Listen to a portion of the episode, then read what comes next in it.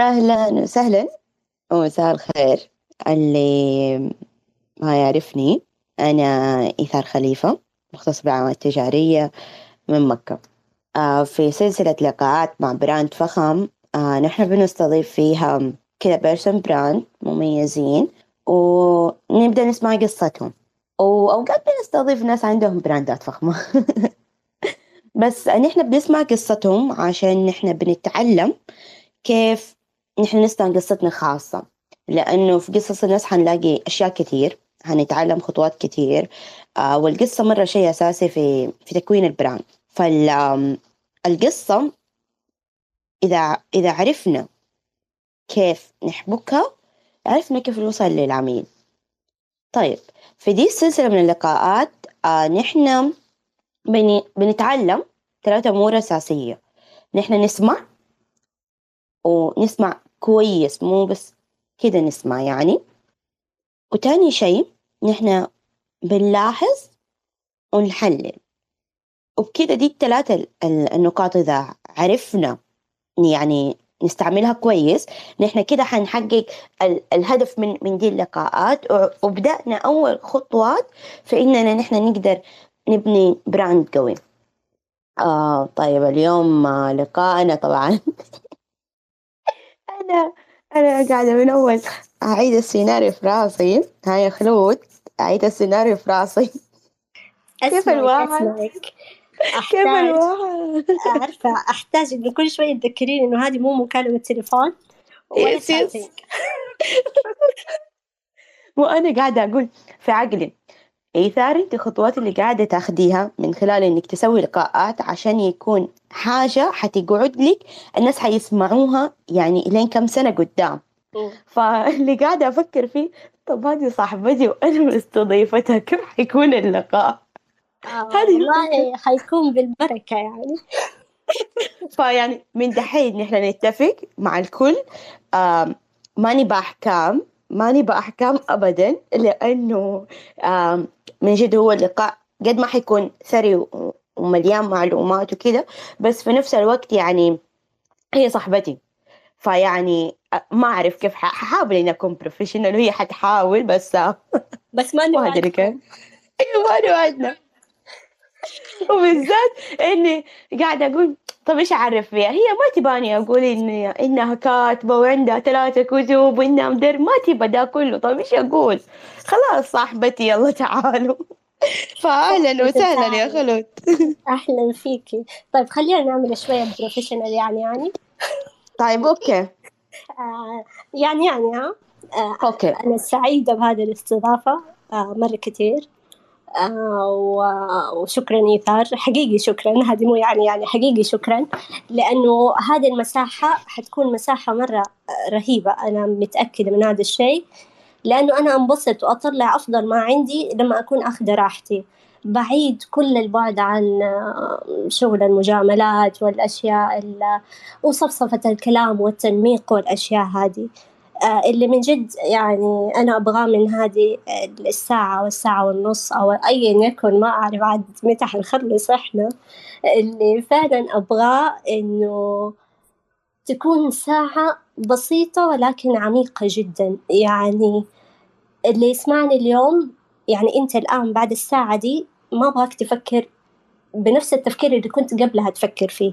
فأتمنى إنه من جد إنها تكون يعني ساعة لطيفة وعميقة وبسيطة وتغير منظورات كثيرة في الحياة بما إنه أنا عندي دائما المنظور الآخر. وهذه هذا يعني يعتبر نقطة قوة أحيانا عند الأشخاص بعضهم اللي هي طريقة التفكير الفلسفية أو إنه يكون عنده دائما النظرة المختلفة للأمور. أنا مو قاعدة أمدح في نفسي لا هو فعلا لما نعمل نعمل اختبار نقاط القوة في أشخاص يطلع عندهم نقطة اللي هي اللي هو التفكير أو إنه عندهم توليد الأفكار أو النظرة الفلسفية هذه عندهم تكون مرة قوية. عشان كده أحيانا ممكن نطالع فيهم نقول هم إيش بغوا يفكروا كذا؟ أو مثلا نطالع فيهم ونقول طب هو يعني أنا هذا الشيء عمره ما جاء في بالي. فأنا أحب هذه النقطة فيا وأحب أفلسف الأمور وأحب أنظر لها نظرة تانية.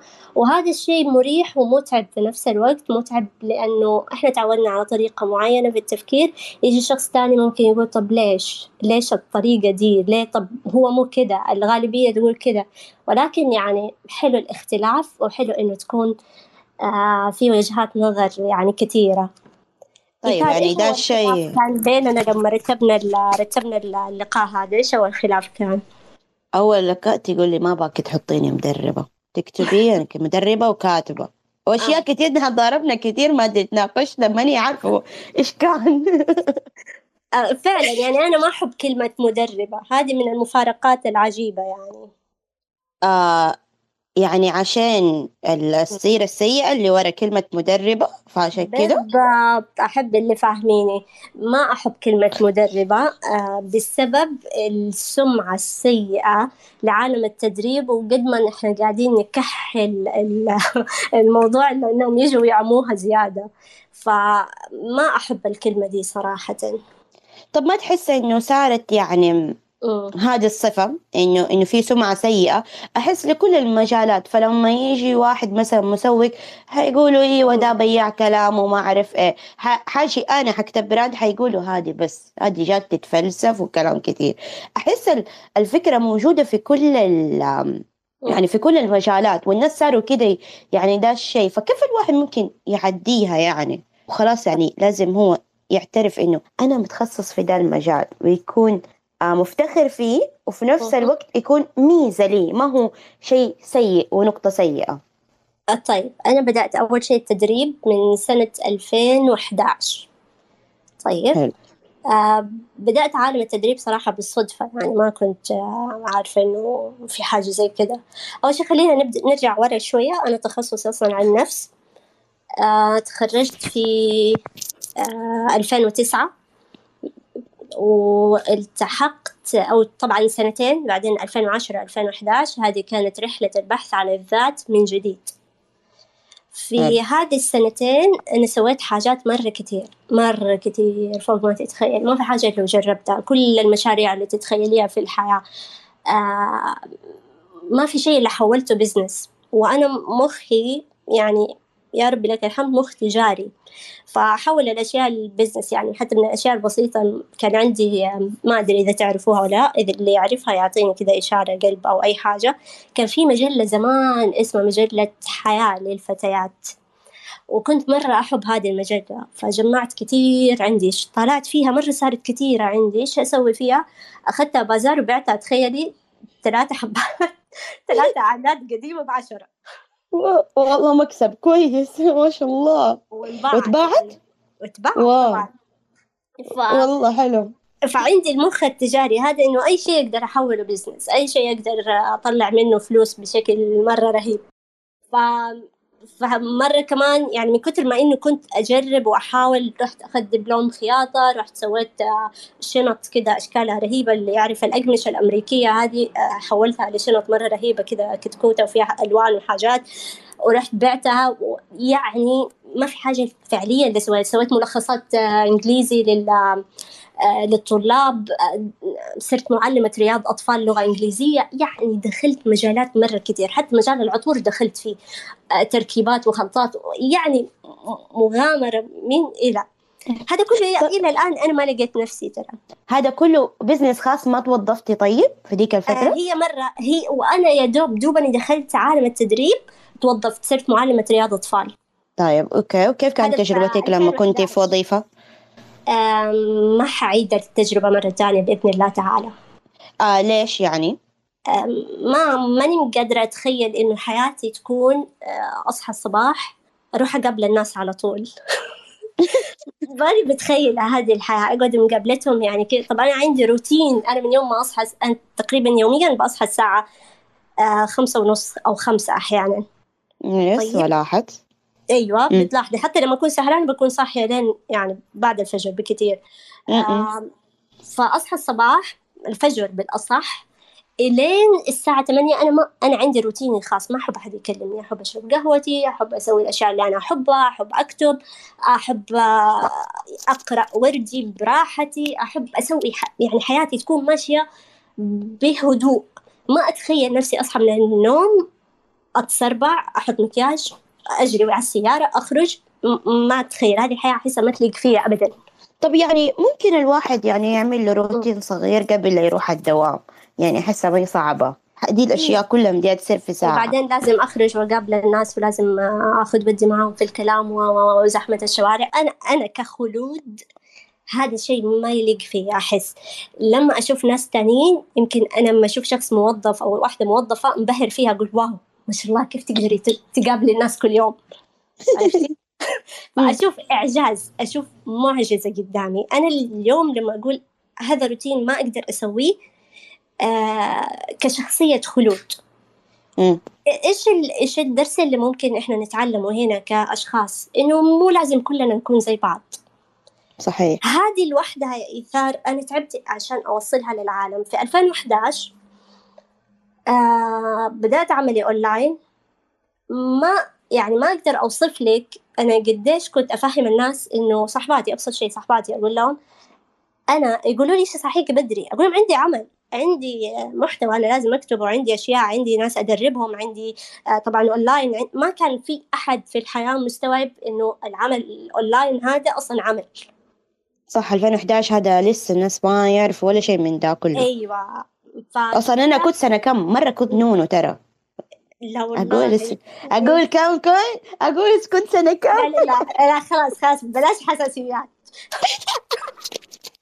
طيب يا نونو المهم الفكرة كلها فين؟ إنه في 2011 ما كان في أحد مستوعب إنه أنت أنت يعني تشتغلي أونلاين أنت أصلا تشتغلي أنت في نظرهم في ذاك الوقت عاطلة عن العمل.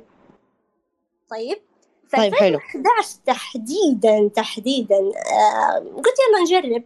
خلينا نجرب النظام الوظيفي والشغلانة دي آه صاحبتي تركت وظيفتها ورشحتني بدالها معلمة رياض أطفال. آه لغة إنجليزية. العمل كان مرة حلو. الاحتكاك بالأطفال أنا أصلا مرة أحبه. آه لقيت نفسي هناك كل حاجة بس ما قدرت أستمر من ناحية آه، من ناحية اللي هو ما تعودت إنه في أحد يكون على رأسي بطريقة معينة ويضغطني. صح هذا السؤال اللي كنت أبغاه إنه فكرة المدير. فكرة كيف المدير. تشوفيها أيوة. مو مو دائما إنه هي مهمة إنه حتى في في بوست قريب إنه جيب لك مدير عليك. آه، أيوه في آخر أو قبل الأخير اللي ملوش مدير يشتري له مدير. يس أيوه. وأنا فكيف نقدر نربط بين الموضوعين؟ آه، كيف؟ كيف نقدر نربط ما بين الاثنين؟ طيب تربط بين الاثنين إنه أنا ما أقدر يكون عندي مدير وفي نفس الوقت إنه أنا منضبطة وكذا أيوه. طيب أنا أقول لك. أنا عندي درجة الانضباط أصلا والالتزام مرة عالية مرة عالية بزيادة عن اللزوم صراحة.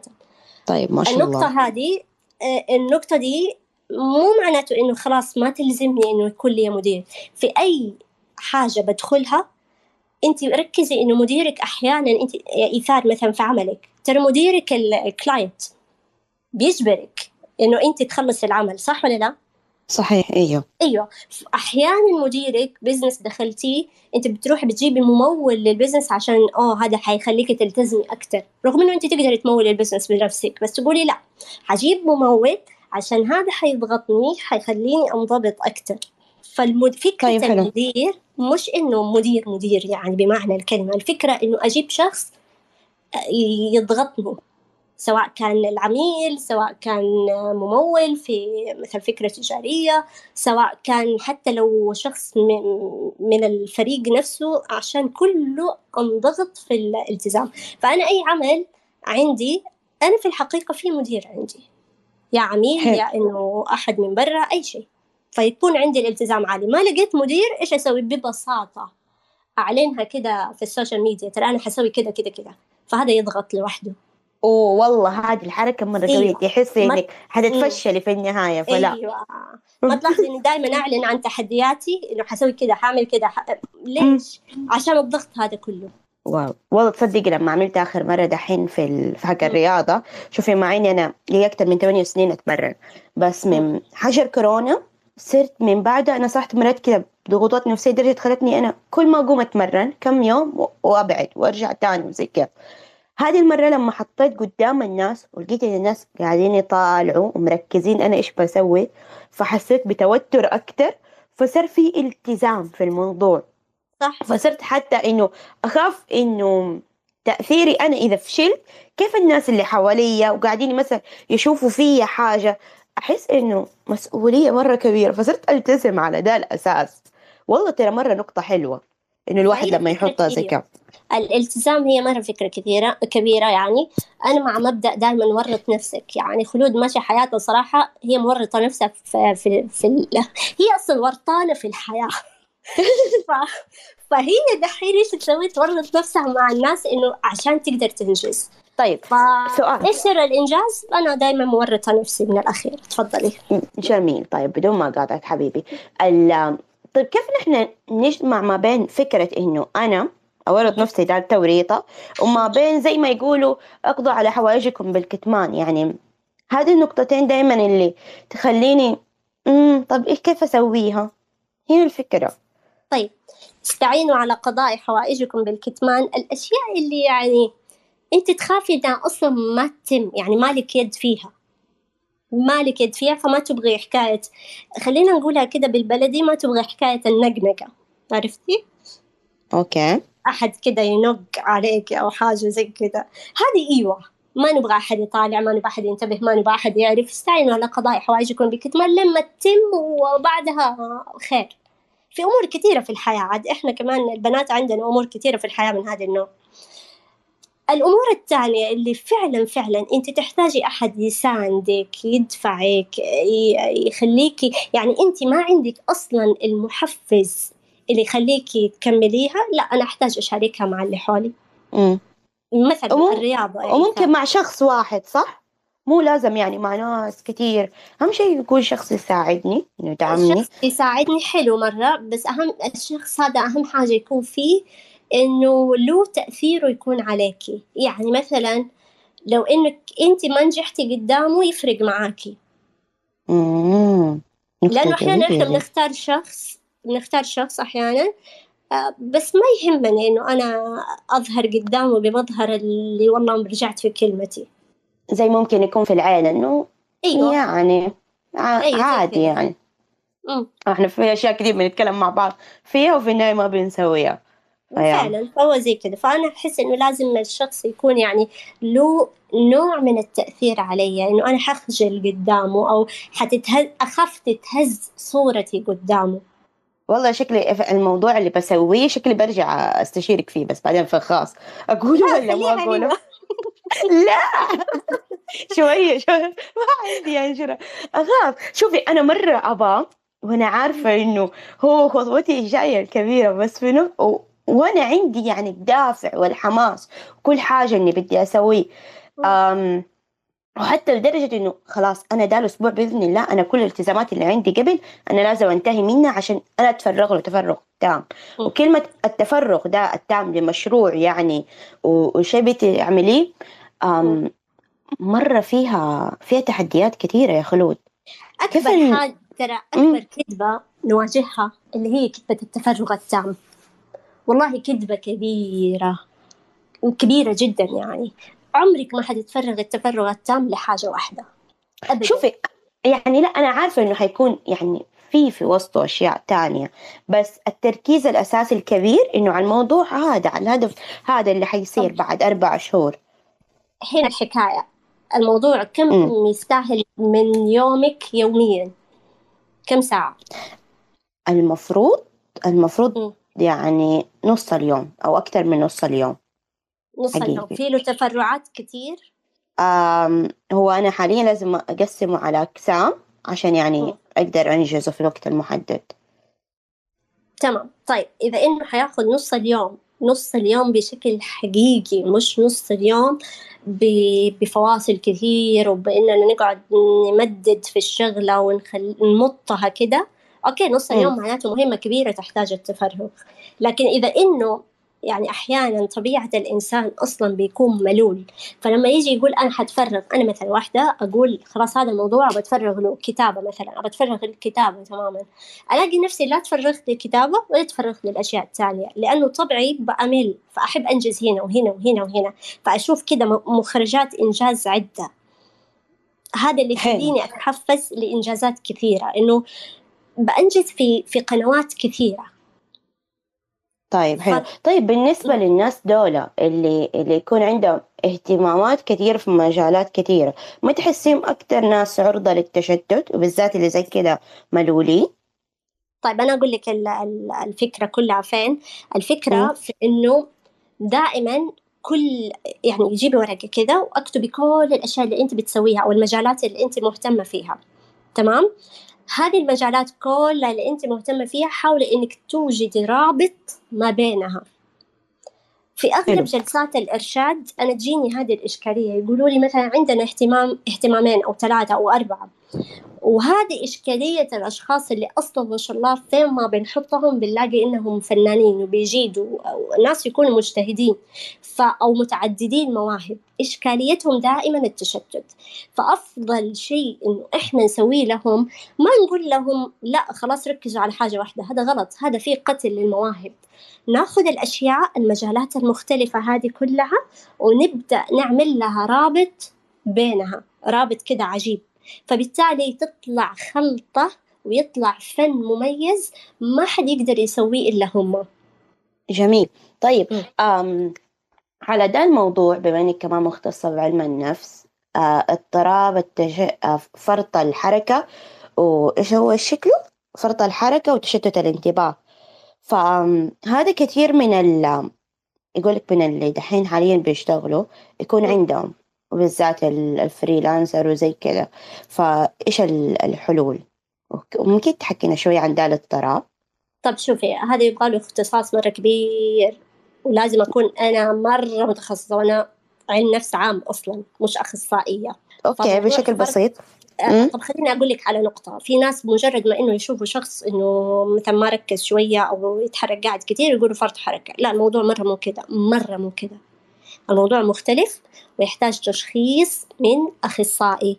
أبدا ما نقدر نقول على هذا الشيء. آه ليش حكموا على مثلا فريلانسر آه، بهذه الطريقة أنا ما أعرف بس إنه فرط الحركة فعلا يعيق وما أتوقع إنه إنسان يقدر يبدع بشكل كبير وكذا إنه يكون عنده كشكل بشكل مرضي. أبدا. طيب جميل. أم طب يعني الحل للأشخاص اللي زي كذا يكون عندهم تشتت الانتباه بإنهم كيف يحاولوا على طيب. الأقل طيب. شوفي التشتت الغالب اللي موجود عند اللي عندنا كلنا حاليا مع طبيعة الحياة اللي نعيشها م. ما في أحد خالي من التشتت الآن في الوقت ده بطبيعة الحياة أنت قاعدة تقريبا آه ما بين كل خمس دقائق لو تبي تركز على عمل كده خمس دقائق إلا ما في شيء يقطع عليك يا صوت الجوال يا حاجة زي كذا. فالتحدي صحيح. العظيم اللي إحنا بنواجهه اللي هو التركيز. يعني مرة قرأت مقولة إنه زمان عشان تاخذي break أنت تحتاجي تشتتي انتباهك. الآن لو تبي تاخذي break أنت المفروض تركزي على حاجة لوقت أطول. يعني, يعني كيف؟ الآن التركيز الناس صار التركيز عندهم مرة سيء صاروا مشتتين بكثر إنه يمسك كتاب يرن الجوال يطلع تنبيه مدري إيه فصار التشتيت فاليوم لما باخذ راحة لعقلي كيف أريح عقلي؟ ما أريح عقلي ألهيه أشتته زي زمان لا. أريح عقلي بالتركيز في حاجة بإني أتأمل في حاجة واحدة إني أعمل نشاط كده واحد فقط. كده أنت اليوم تريح عقلك بسبب المشتتات اللي إحنا موجودين فيها. آه هذا يجي لنقطة إنه خد آه أهم مهمة في اليوم وابدأ فيها. أيوة. هذه صراحة شوف قبل كم أسبوع عملت مساح كان عن تنظيم الوقت وزي كذا. فمن أهم النقاط اللي اللي هي دي يعني اللي أنا خرجت بيها من الموضوع. فحقيقي لما طبقتها وخلال الفترة الماضية وصرت أركز على بواحد موضوع وأحاول أقول الباقي المهمات في اليوم هي مسلمات. كده قلت لنفسي. يعني أشياء زي كأنها تكميلية لحياتي انبسط بيها وكده. ما حطيتها إنها هي مهمة أساسية. فلما حطيت إنه هذه هي مهمتي حسيت إنه كمية الإنجاز عندي صارت عالية وصرت الأشياء اللي فيها تسويف صرت خلاص اتعديتها وصرت لا مركزة وصار في إنجاز حلو. ف... فلا واو نقطة حلوة يعني دي. إيه، لأنه لأنه إحنا مو عندنا إشكالية إدارة الوقت عندنا م. إشكالية إدارة الطاقة. أيوة في إنه نحن نركز جهدنا على واحد شيء. مو على واحد وما نشتته. آه الفكرة كلها إنه أنت لازم تعرفي فين اليوم أو في أي جزء من اليوم أنت طاقتك بتكون مرة كويسة. امم أنا مثلا بعد الظهر طاقتي ما في بالأصح ما في طاقة ما بقول ضعيفة ما في طاقة أصلا. فكل المهام المهمة أحاول إني أسويها قبل الظهر.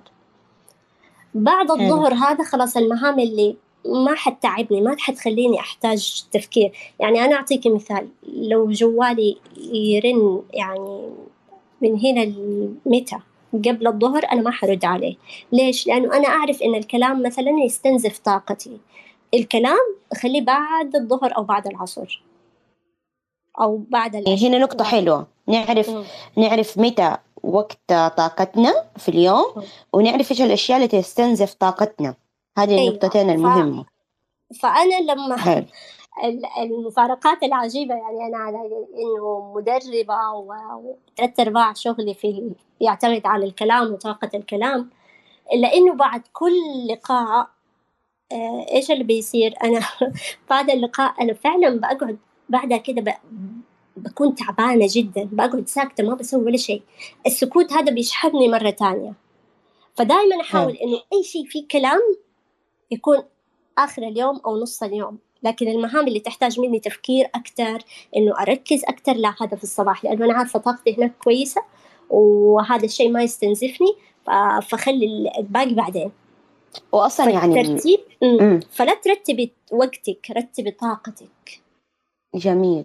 فال يعني أصلا هو يعني من الشرع ومن الدين أصلا يعني البركة في الصباح. فأحس إن إحنا إذا التزمنا بدي الفكرة. بس خلينا نقفل هذه النقطة فيها حاجة حلوة إنه طيب اللي يسألوا اللي يسألوا كيف نعرف طاقتنا أنا دائما أحب طريقة الملاحظة والمراقبة إنه يكون عندي جدول أراقب نفسي فيه. مثلا من أول ما أصحى إذا كنت تصحى الساعة ستة الصباح أسأل نفسي من ستة لسبعة كيف كانت طاقتي؟ والله مرة كويسة. أبدأ أحط يعني أقيم من خمسة لعشرة. أبدأ أقيم كل ساعة في اليوم عفوا من واحد لعشرة. أبدأ أقيم كل ساعة في اليوم على مدى أسبوعين. بعد كده أشوف الجدول عندي أعملها في جدول. أشوف الجدول عندي متى أنا كانت طاقتي مرة مرتفعة وإيش الأشياء اللي كانت ترفع طاقتي وإيش الأشياء اللي كانت تستنزف طاقتي. فأعرف الأشياء هذه وبالتالي أكتشف إيش الساعة الذهبية عندي في اليوم. يعني ممكن عندي ساعة واحدة طبعا تختلف من شخص لآخر. ساعة واحدة أنا أكون طاقتي مرة مرتفعة. ممكن في ناس الظهر في ناس العصر على حسب. في ناس في الليل آخر الليل. أعرف الساعة الذهبية تبعك وهذه ركزي فيها إنجاز الأشياء المهمة. الأشياء اللي من جد حتفرق معاكي في في مستقبل حياتك المهنية أو أيا يكن. صحيح مرة جميل. طيب آه هذه النقطة يعني إذا ركزنا عليها. ف يا نحن نحتاج نعرف. نحتاج نفهم نفسنا. يعني دائما أقول حتى تعرفة دي الفترة قاعدة أقول للأشخاص كذا أنا قاعدة أبني بمراحل الوعي عشان أوصلهم لفكرة البراند. طيب آه مش قاعدة أدخل في العميق واستراتيجية وكلام. مرة كتير. لا لا مو كده. لازم الواحد يبدأ يبني أساس صحيح.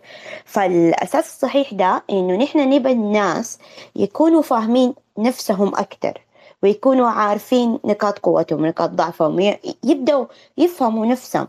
فمرحلة إنه الواحد يفهم نفسه جدا جدا مهمة في, في كل الأشياء. ففكرة فهم النفس البشرية يا خلود. آه قد إيش لاحظتيها بتفرق مع الناس الناس اللي بيحاولوا يفهموا اللي قدامهم وبين اللي ي... بس كده ماشيين بدون ما يحاولوا يفهموا وبدون في نفس الوقت إنهم ما يقعدوا يفكروا كتير فاهمة؟ في, في اللي شافوه من الناس. ف... فأحس هذه النقطة مرة مهمة إنه نحن نستوعبها. إيوه نفهم الناس بس بدون ما أقعد أنا أمسك كلامهم واحلله واطبخه في دماغي أطبخ أطبخ أطبخ لين ما أتجنن يعني. طيب يقال آه، يزهر المرء مع من يتفهمه ودائما في فرق بين الفهم والتفهم. آه إني أفهمك هذا شيء حلو بس إنه أنا أتفهمك هذا معناته إنه قاعدة أنا أبذل جهد عشان آه نوصل لنوع من من إنه تكون علاقتنا ببعض مرة طيبة. فنحن مدينين وممتنين للأشخاص اللي يحاولوا إنهم يتفهمونا. ليش؟ لأنه الإنسان أصلا هو بالقوة يفهم نفسه. فإنه كمان يحاول يتفهمني فمرة شكرا لكل الناس اللي يحاولوا يتفهمونا.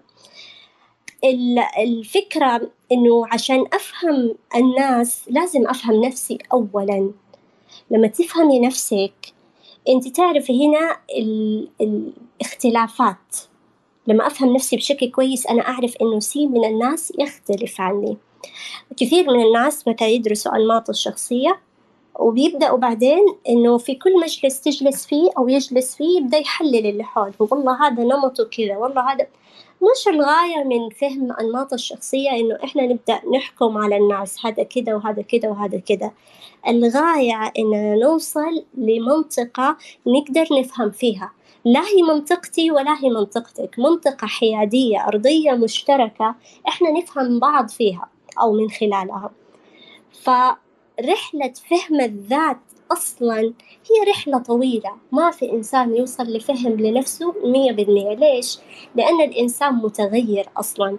تغير الظروف تغير الأشياء اللي بيواجهها تغير حاجات كثيرة جدا. المراحل العمرية لوحدها بتغيرنا بتخلينا ننضج في أمور عن أمور أخرى. فعشان أفهم نفسي أولا لازم أخوض تجارب كثيرة في الحياة. مش أخوضها وبس لا أخوضها بعين الملاحظ وعين المراقب والواعي الوعي واليقظة واللي هي الصحصحة هذه اللي في اللي تكون في القلب والعقل ما هي عند أي أحد ولا إنها حاجة تكتسب أو تكون كذا يعني موجودة هي حاجة نتعلمها ونكتسبها ونسأل الله دائما إنه يبصرنا بأنفسنا وبالآخرين كمان. فالفكرة كلها إنه رحلة فهم الذات رحلة طويلة.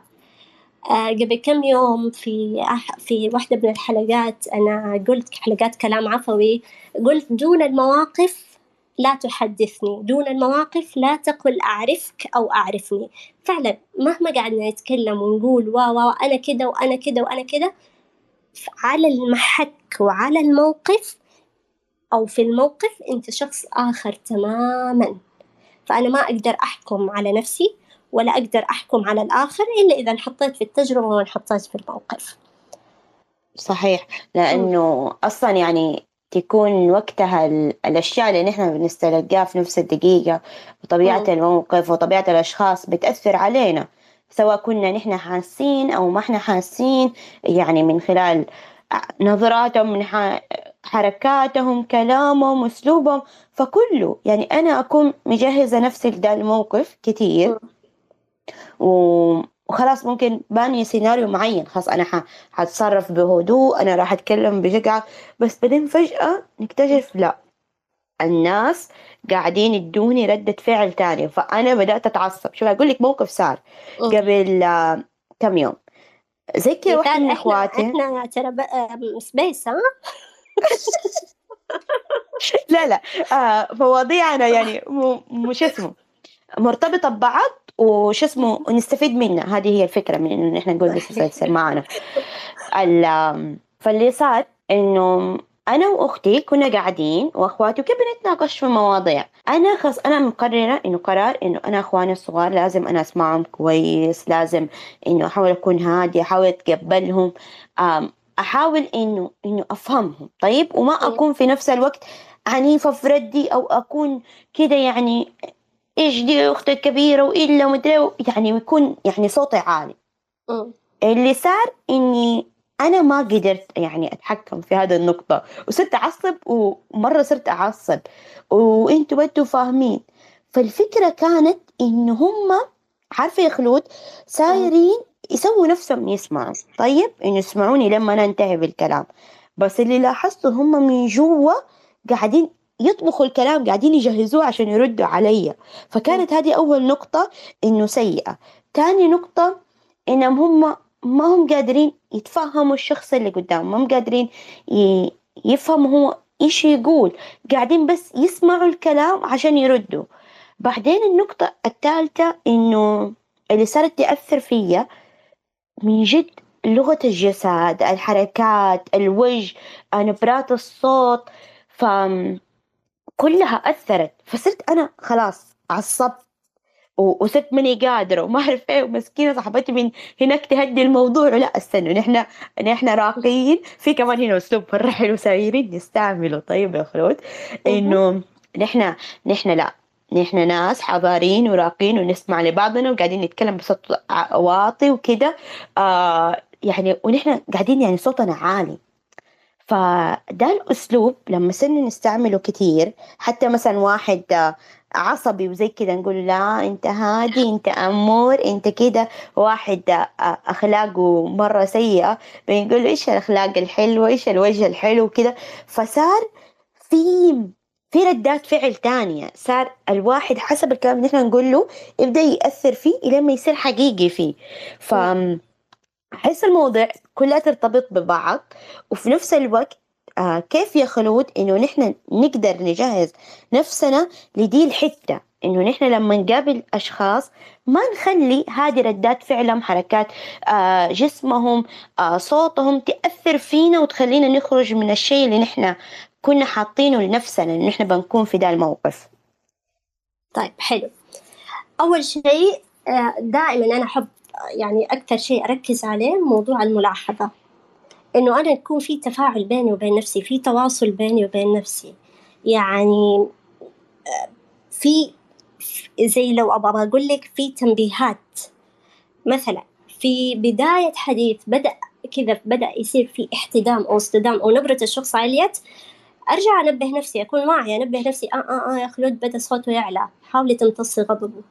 ف أحاول امتصاص الغضب أو أحاول إنه أنا أسمع. فيكون في وعي.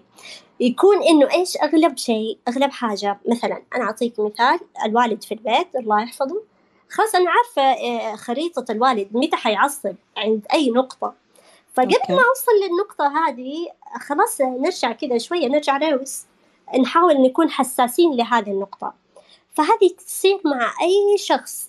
إنه في نقاش معين أنا أعرف وأدرك مع كثرة الممارسة والكلام مع الشخص أكون واعية أدرك إيش الأشياء اللي حتعصب وإيش الأشياء اللي حتنرفز وإيش الأشياء اللي حتخرج عن طوره فأبدأ أمتص غضب من هذه النقطة. المشكلة فين؟ اللي بتحصل معانا كثير قلة الإدراك. ما في يكون إدراك. إحنا قاعدين بنخوض المواقف كلها كذا طق طق طق طق ما في أي إدراك في الموقف. ما أنا قاعدين نخرج كتلة المشاعر من الموقف عشان نفهم إيش اللي صار. صار الموقف أوكي؟ أنا خزنته في دماغي عصبت عصب الشخص آه صار اللي صار رجعت البيت ما انتهى الموضوع وأقعد لسه أبربر لا. أرجع أعيد السيناريو في راسي. فين بدأ فين كانت النقطة؟ نقطة الخلاف متى إحنا عصبنا؟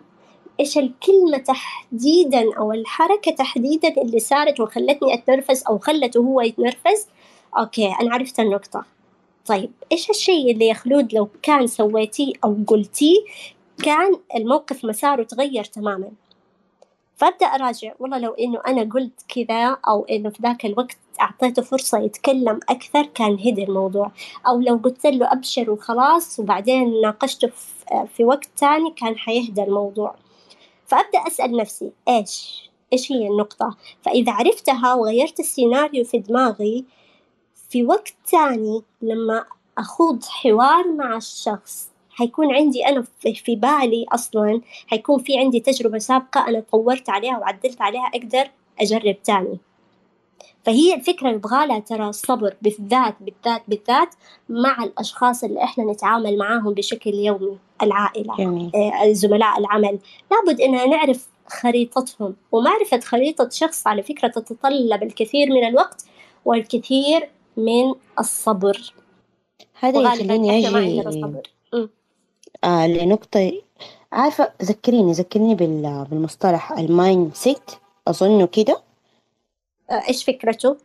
إنه إنك تكوني حاضرة في اللحظة أظن وتكوني تحاولي تكوني واعية فيها. صح؟ فكرة الحضور نفسها. أها. فكرة الحضور نفسها في اللحظة وفي الموقف ترى هي فكرة مرة عميقة مرة عميقة. وعلى قد ما الإنسان يحاول فيها ما يقدر يعني يقطع شوط كبير فيها جدا إلا بالممارسة إنه دائما يذكر نفسه. أنا عن نفسي أستخدم أسئلة معينة لما أجلس مع نفسي عشان لا أدخل مود تاني أستخدم سؤال مثلا خلود أنت بإيش قاعدة تفكري دحين؟ أحب أعرف إيش قاعدة أفكر فيه لأنه أفكاري مرة كثيرة فأحب أعرف أنا إيش أفكر. آه لما مثلا أكون في موقف وكذا أحس نفسي أسرح أرجع أسأل نفسي أنت إيش تحسي الآن؟ إيش تشعري؟ ف...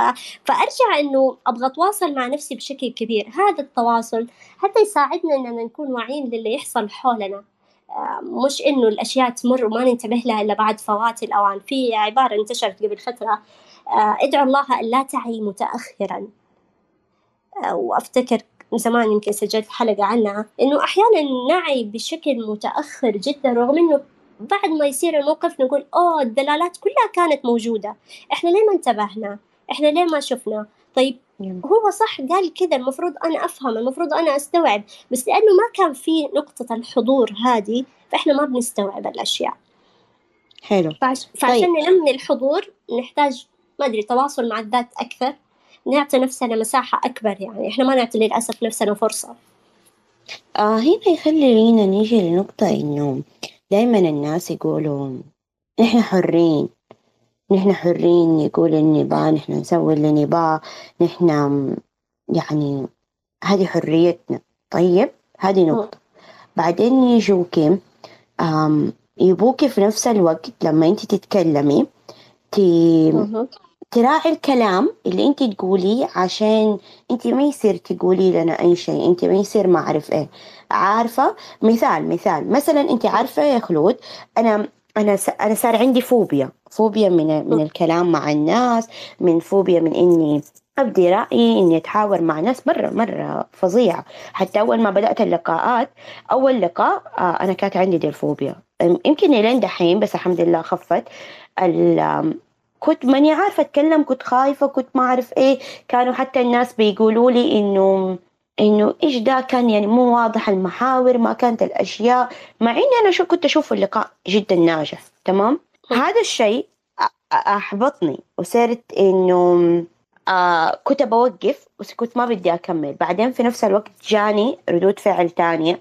قالوا يعني قالوا لي إنه لا كملوا إنه شيء كويس وعادي وش يعني إذا لو الواحد غلط وش يعني لو الواحد ما تكلم كويس؟ آم كلنا بنغلط. فأوكي لما دخلت واتكلمت وحاولت آه، آه، أفهم المواضيع وصلت إلين أنا دحين كم اللقاء كم العاشر تقريبا عملته أكثر من عشر لقاءات.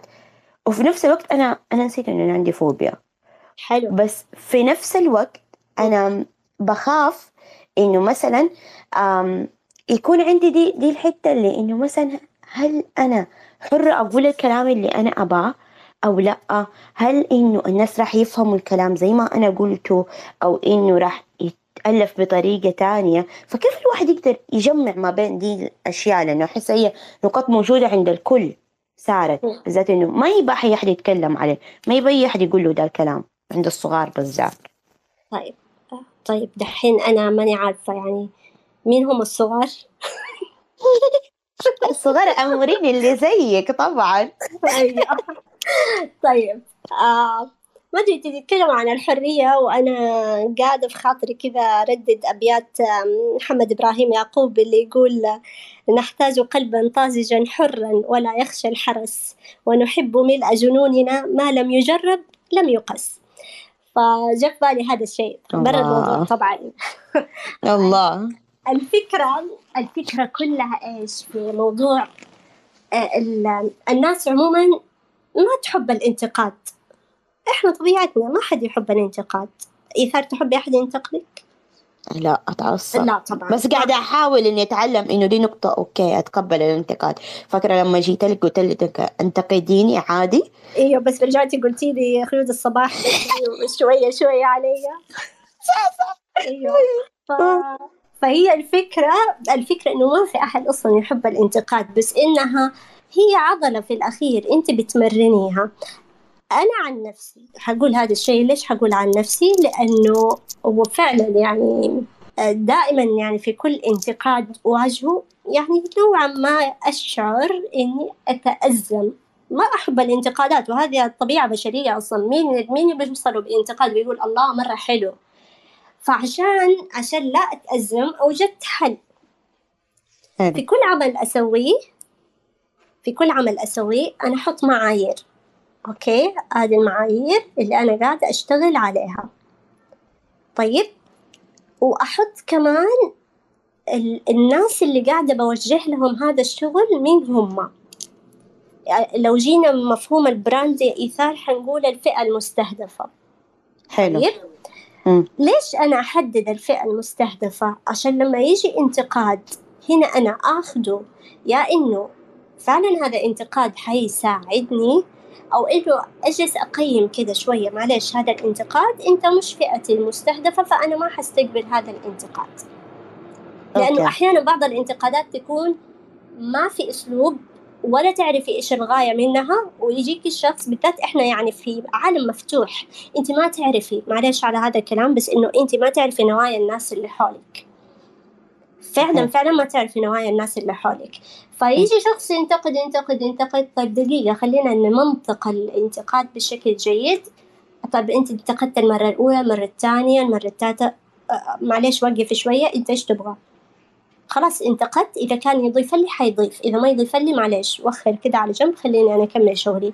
وهذا الشيء أنا سويته في في كلام عفوي. أول ما بدأت كلام عفوي آه ما أعرف إذا في إذا تعرفوا أو لا أنا سميته كلام عفوي. ليش؟ لأنه كانت فكرتي أبغى أستمر وأنا أعرف إن الانتقاد ممكن شوية يوقفني. فسميته كلام عفوي على أساس إنه أي أحد حيجي ينتقد حقول له هذا كلام عفوي. خلاص هش والكلمة. حلو عجبني. زي كذا. ف... فما عندي وقت أصلا إنه قاعدة أسمع وأنا قاعدة أصلا بخبص وأجرب وكذا. أذكر مرة كنت أتعلم رسم. فنزلت لوحتي الأولى وأنا واحدة ما تعرف ترسم أصلا نزلت لوحتي الأولى وقلت هنا مو مكان انتقاد هنا أنا أبغى تشجيع. فإن الإنسان يكون واضح مع نفسه واضح مع اللي حوالينه أنا معلش في هذه الحتة ما أبغى انتقاد الآن أنا أبغاكم تشجعوني لأنه لأنه أنا دوبني في البداية. لما أصير في النص هنا تعال انتقد تعال أعطيني ملاحظاتك تعال قول اللي بتقوله لأنه خلاص أنا على أرضية قوية. بس أنا لسه على أرضية نص نص معلش مش مسموح لك هنا تنتقد. فإنكم تكونوا بالقوة هذه وتعرفوا متى تتقبلوا الانتقاد ومتى ما تتقبلوه من مين تتقبلوه من مين ما تتقبلوه هذه الوحدة يبغى لها كذا يعني مخمخة. حلو. ف... إيوه فالحياة تعلم بشكل كثير. ياما ناس حيوقفوك في نص الطريق ينتقدوكي مو عشان مو عشان إنه محبة في إنك أنت تكوني على أفضل وجه. لا. للانتقادات برضو مآرب أخرى. وممكن الناس أصلا خلاص صار عندهم يحسوا الطبيعة كده.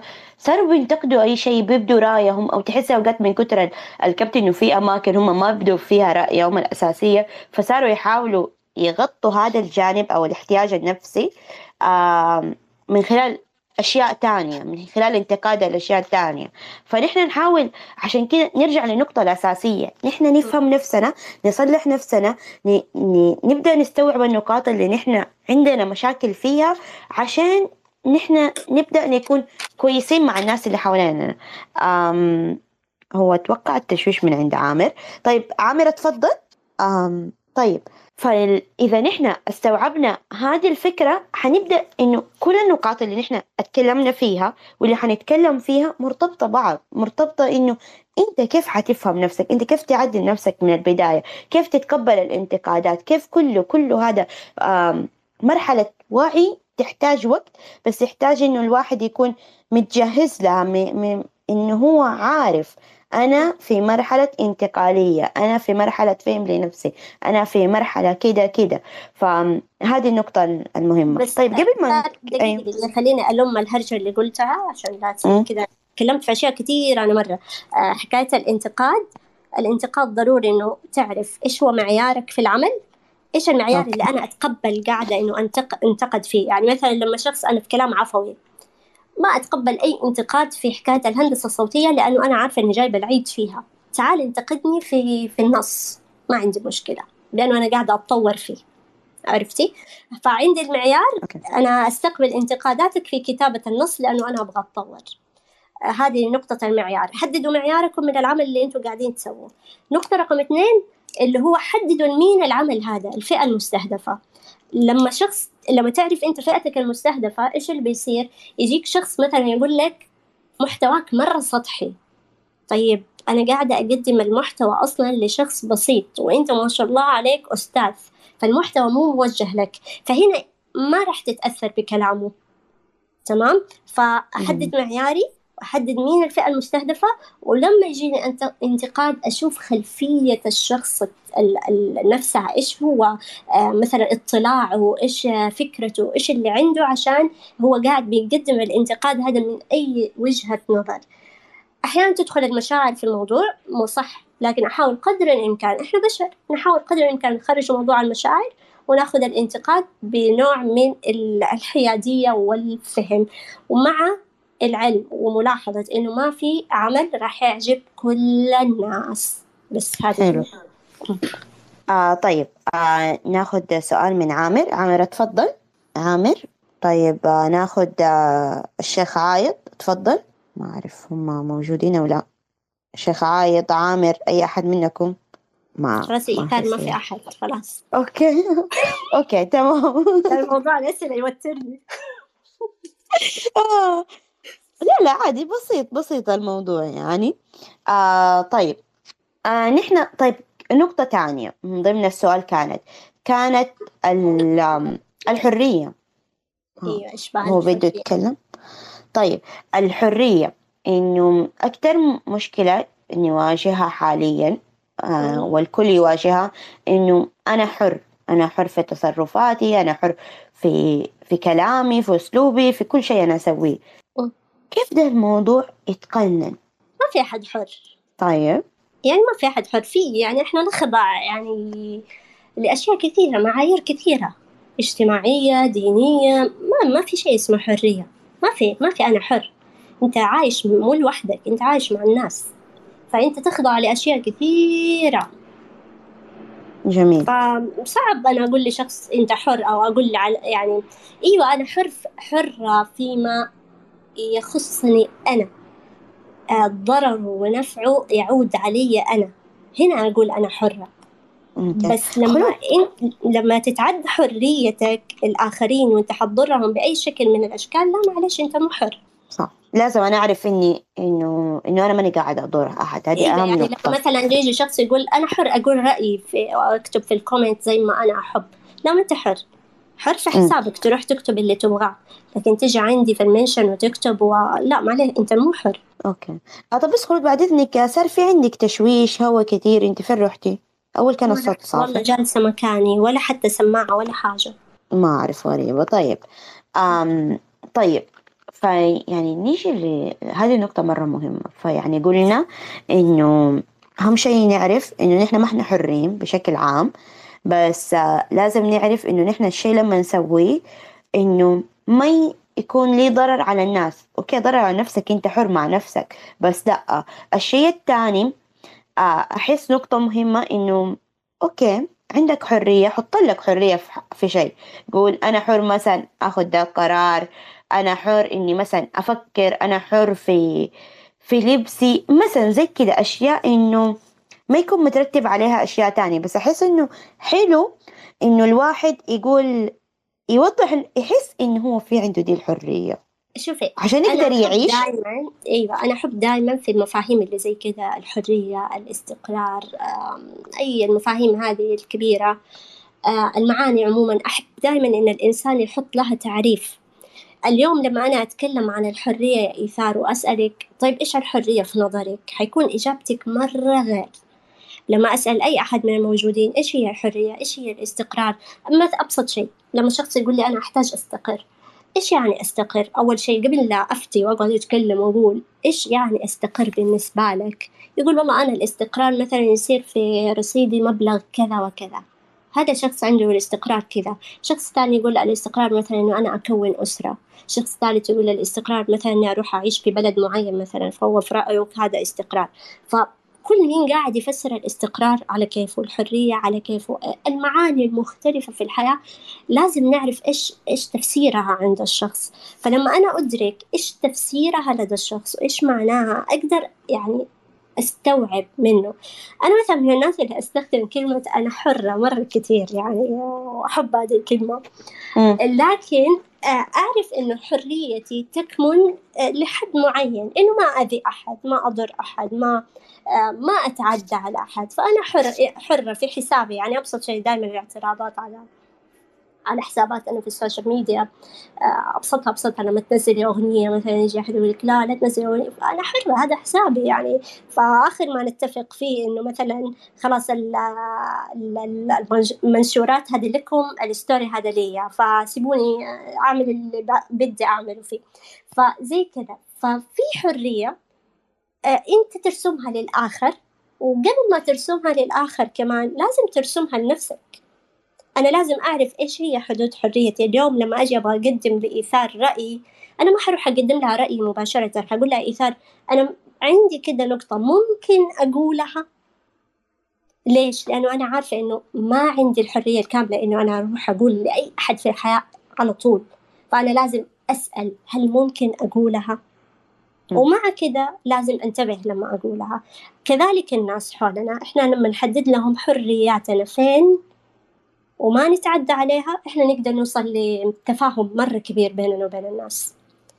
طيب أنا أحب أكون مسالمة صراحة هي جميل. طب نحن هنا في نقطتين حنرجع لها بس خلينا ناخذ سؤال. أهلا فاطمة تفضلي. السلام عليكم ورحمة الله وبركاته. السلام. وعليكم السلام. أهلا. أهلين هلا حياكم الله على المساحة الجميلة والرايقة.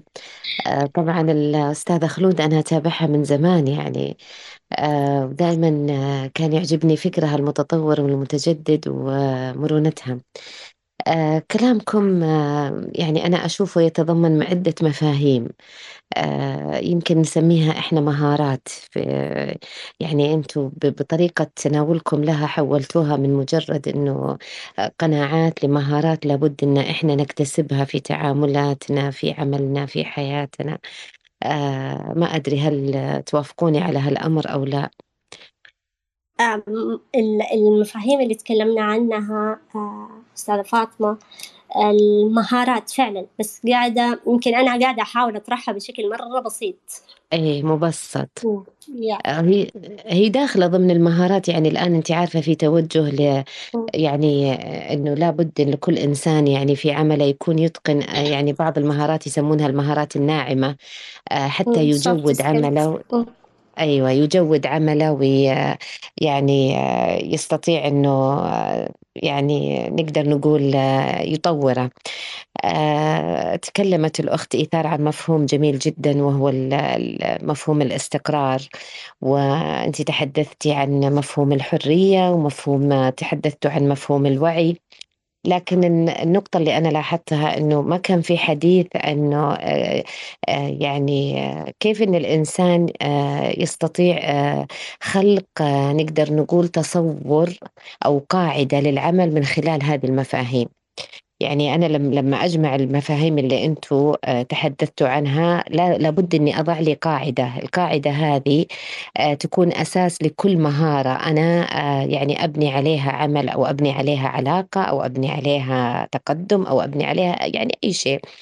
أنا أشوف أنه المهارات اللي ذكرتوها أساسها أساسها التوازن.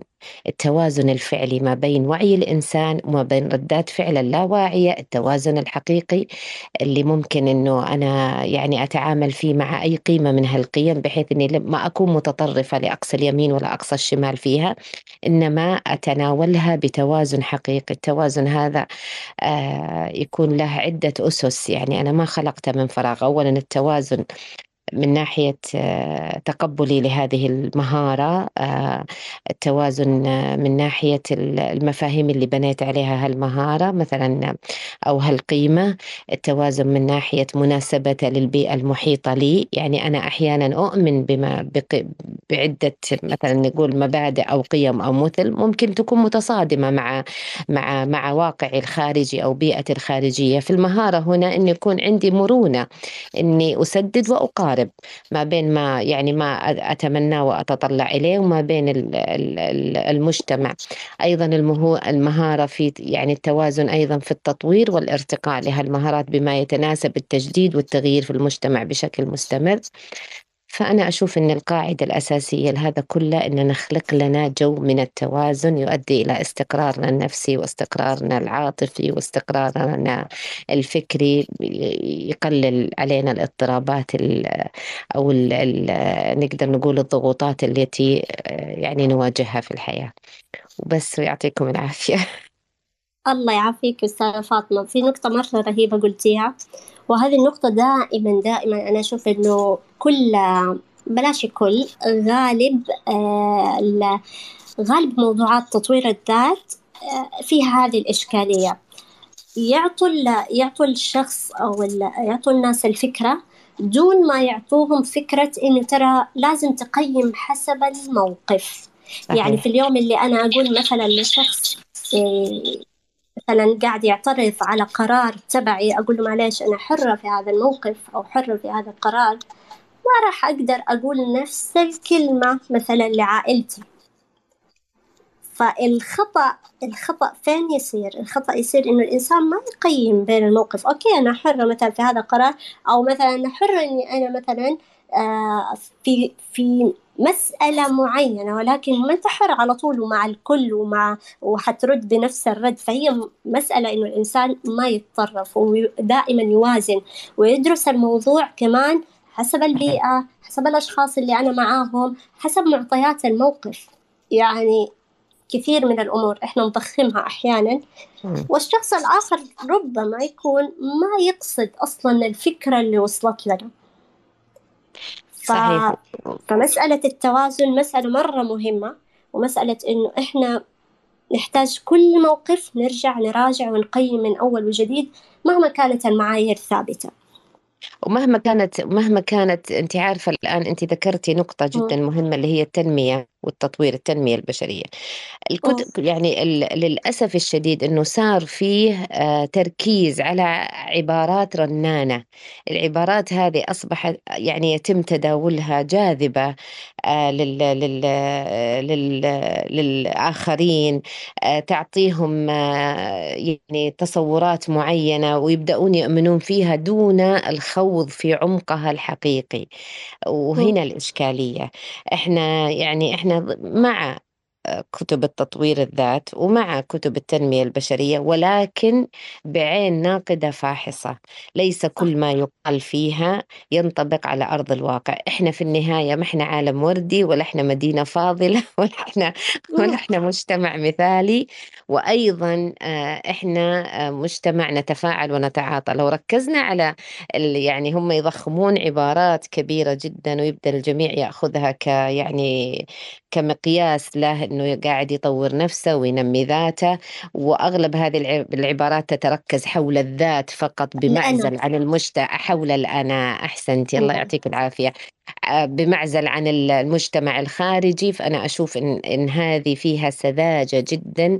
يعني هم لهم أهدافهم في في ذلك لكن السذاجة فعلا إنه إحنا نتعلق بالقشور ونترك الأصل لأنه في النهاية مع مع يعني مع الممارسة حتكتشف إنه هالمبدأ أو هالعبارة أو هالفكرة آه، غير منطقية وغير عقلانية ولا يمكن تطبيقها على أرض الواقع بحذافيرها. أغلب هذه الأفكار إن لم تكن مجمعة وأغلبها تكون في العلاقات يعني. أكيد أكيد. وأصلا المجتمعات قائمة على إيش؟ الحين حتى بيئات العمل بيئات العمل الصحيحة بيئات العمل فعلا آه، المثمرة البناءة قائمة على العلاقات على فرق عمل على على تبادل منافع. يعني فلا بد يكون هناك اتزان في هذا الأمر. ويعطيكم العافية أنا ما أبغى أطيل الله عليكم. يعافيك الله يعافيك مرة. شكرا أستاذة فاطمة. شكرا شكرا مرة على مداخلتك. بالعكس الله يعطيك العافية. طيب آه عامر ها عندك مشاركة ولا نديك اللي بعدك؟ شكله مو في. آه طيب آه أستاذ عبد الله تفضل. ولا عامر؟ هاي عامر. لا شكله ما يتكلم. خلاص أستاذ عبد الله تفضل. الله تفضل عليك. آه، مساء الخير جميعا. شكرا آه، المضيف والشريك. شكرا لكم.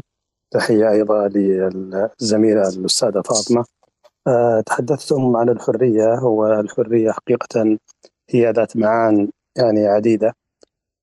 لكن ربما يعني بعض الفلاسفة والمفكرين أمثال سارتر يعني في قوله إنه أنه حين يستيقظ المرء في الصباح متعكر القلب وأمامه خمس عشر ساعة يقتلها قبل أن يتمكن من العودة إلى النوم فماذا يجديه أن يكون حرا؟ أو حرا. إن الحرية لا تعين المرء على حياته أحيانا. اذا الحرية هي ليست بالمطلق انها ذات مفهوم واحد وإنما مفاهيم يعني متعددة ومتنوعة اعتمادا على آه، يعني الحاجة أو المقصد الذي نتجه إليه. بمعنى هل الحرية أتحدث عن حرية نفسي أم حرية أدائي أم حرية منطلقاتي أم حرية كلامي؟ أيضا آه، تعتمد آه، أو يعتمد نجاح الحرية أيضا على المتلقي حينما أكون حرا في طرحي أو في حواري أو كما أفعل أنا معكم في مداخلتي هذا.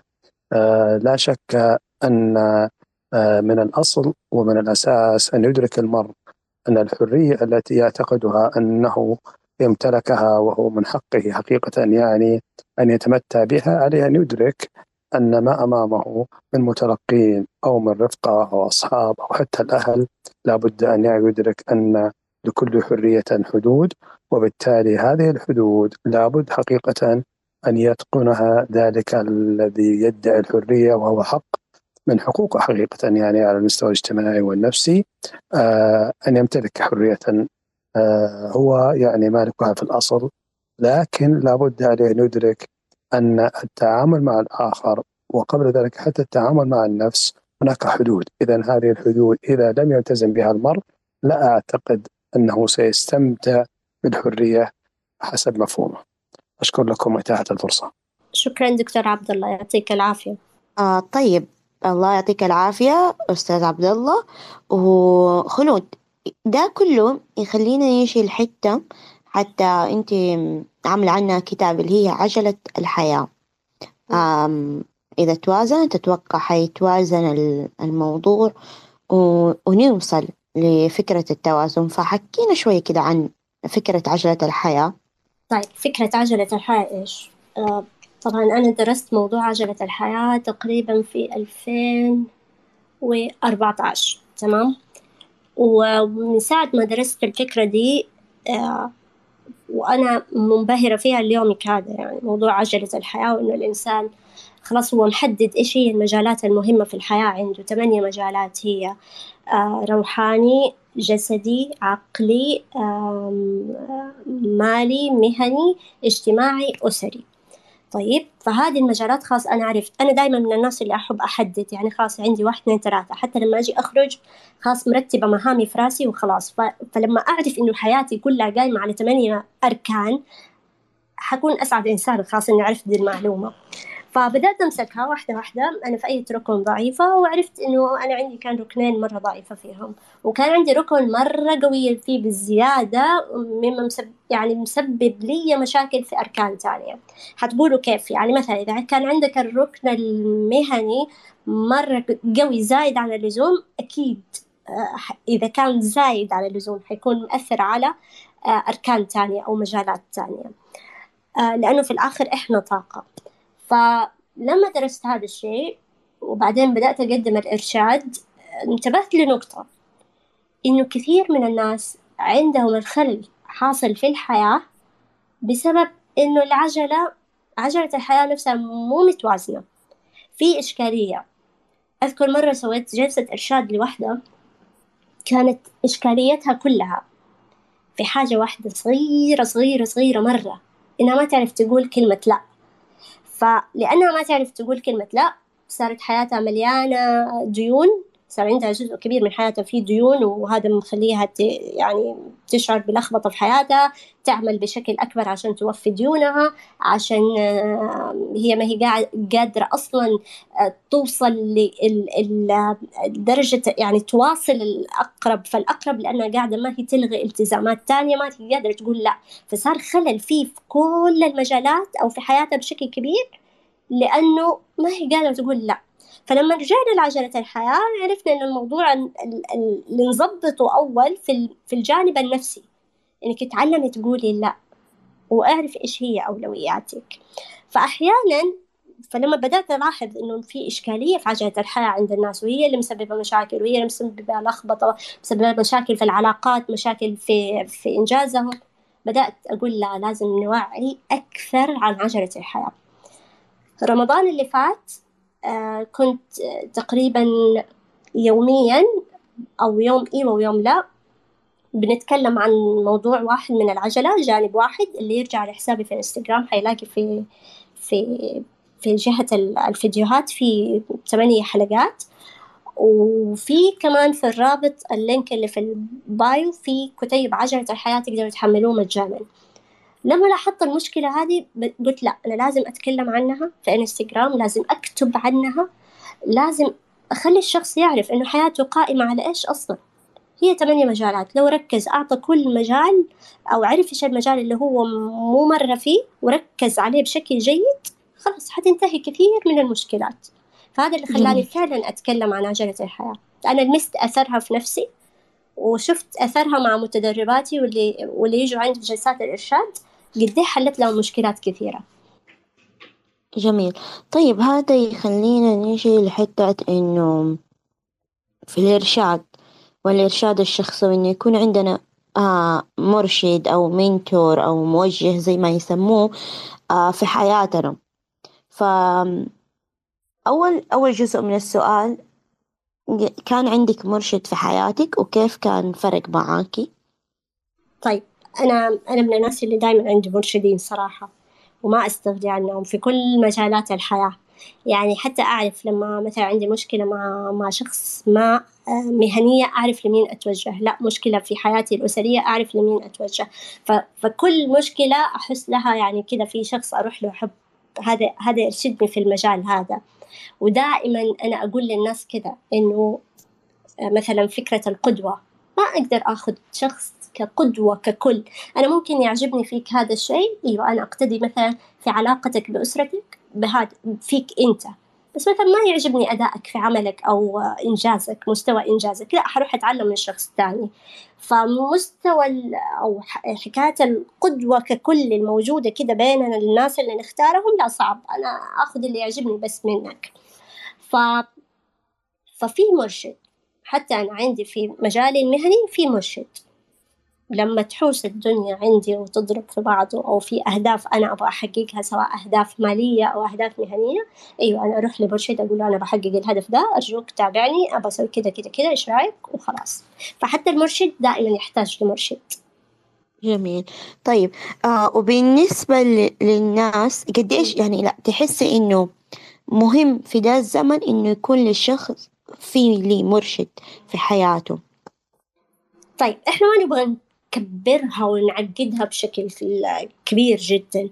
أحيانا شخص حكيم في العائلة أو واحدة من مثلا من صاحباتك أو واحد من أصدقائك آه، عنده حكمة في في تجربة معينة أو خاض تجربة معينة ممكن هو يرشدنا بشكل صحيح. أهم حاجة إنه إحنا نختار الشخص الصح. okay أنا لو بروح لمرشد أنا عارفة إنه لازم أدفع له مبلغ عشان أقدر أتكلم معاه و okay هذه حاجة مرة حلوة إنه أنا أروح لمختص بس مو كلنا نقدر نسويها. ولكن في المقابل إنه في أشخاص في الحياة إذا إحنا اخترناهم بعناية نلاقي إنهم يقدروا يرشدونا الإرشاد الصحيح. جميل. جميل يعني إحنا لازم نختار ونعرف إنه مهم لينا عشان أصلا يوضح لنا ويبين لنا آه فين النقاط اللي إحنا ما إحنا شايفينها لأنه إحنا ممكن يكون شايفين الحياة من واحدة ناحية هو يبدأ يبين لنا النقاط التانية بس إحنا لازم نعرف في نفس الوقت انه هو ما راح يختار لنا. قد ما إنه هو بس ينور لنا الطريق. فهذه النقطة المهمة اللي الكل لازم يعرفها. طيب هنا جاء في بالي سؤال يا خلود إنه لما يدفعوا الناس مبلغ أحس على على المعلومة على الإرشاد على على الأشياء يصير في التزام أكتر. صح. امم طيب طيب. إيش إيثار ما يدفعوا؟ لا لا. أحس أحس لازم يعني نبدأ نستوعب إنه هذه النقطة حلوة إنه نعرف نحطها نحط فلوسنا. إنه مو مشكلة عادي حتى راحت عشان نحس بقيمة الأشياء اللي عندنا. عارفة حتى في شيء عجبني آه، وأنا قاعدة طبعا أسوي ريسيرش عنك.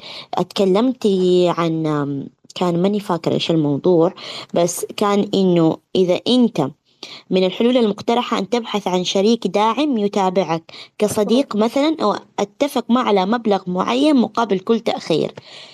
هذه النقطة مرة حلوة لدرجة رسلتها لناس والله قلت لهم شوفوا سووها.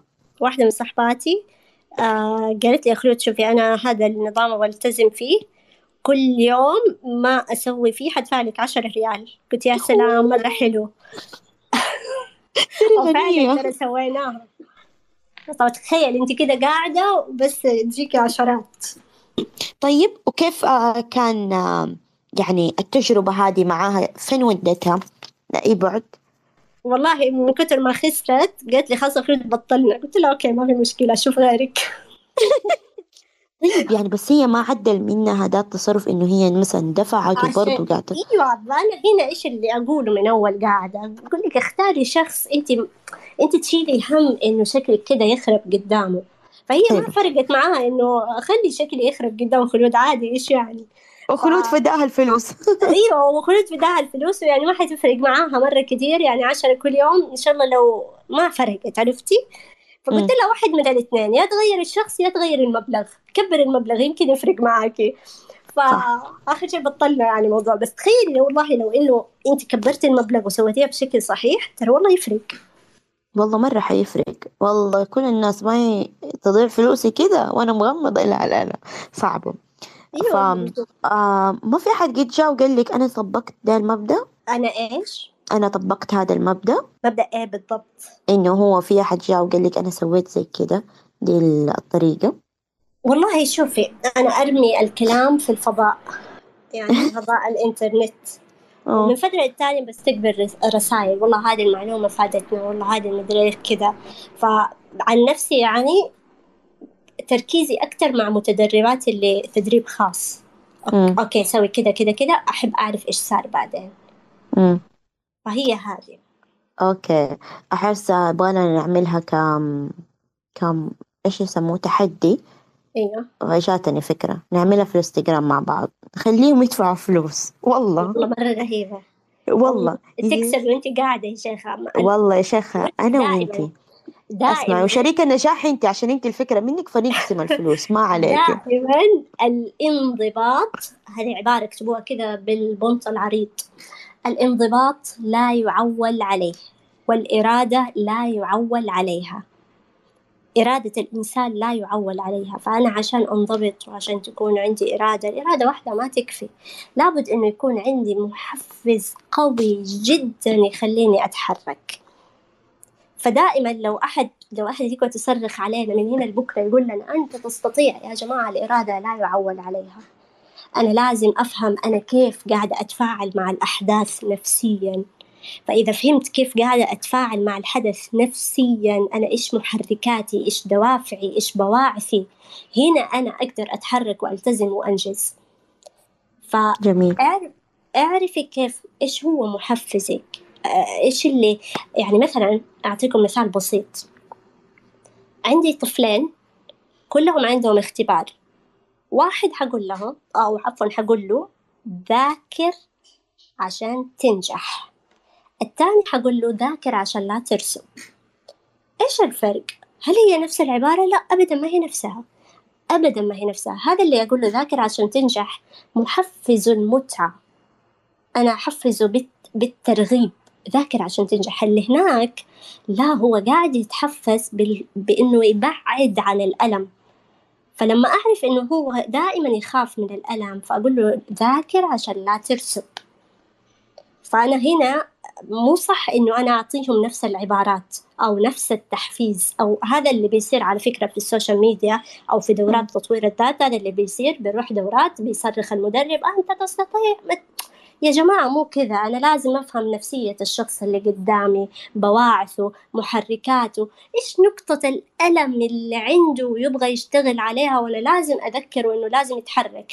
أنا في أفكار عندي كل صباح لما أصحى أصحى وأنا ما في أسوي حاجة. أفتكر المكان اللي أبغى أوصل له أفتكر الألم اللي أبغى أتجاوزه وأتخطاه. فبالتالي أنا كل يوم عندي دفعة للإنجاز. ولكن. إنه أنا قاعدة بحفز نفسي بالطريقة اللي يحفزوا فيها الآخرين نفسهم ما حانجح. عشان كذا دائما أقول إيش؟ افهم نفسك افهم نفسك. اعرف إنت إيش يحركك اعرف الحياة اللي تبغى تعيشها النمط اللي يناسبك. في أول اللقاء قلت آه، سألتيني عن موضوع الوظيفة وإذا أنا أفكر أكرر التجربة قلت لك هذا نمط ما ما ينفعني. ما حنجز بدرجة كبيرة هناك. فأنا عارفة نفسي وكيف أنجز وكيف وإيش هي محركاتي وإيش هي بواعثي وإيش وإيش هي الأشياء اللي تخليني مستمرة.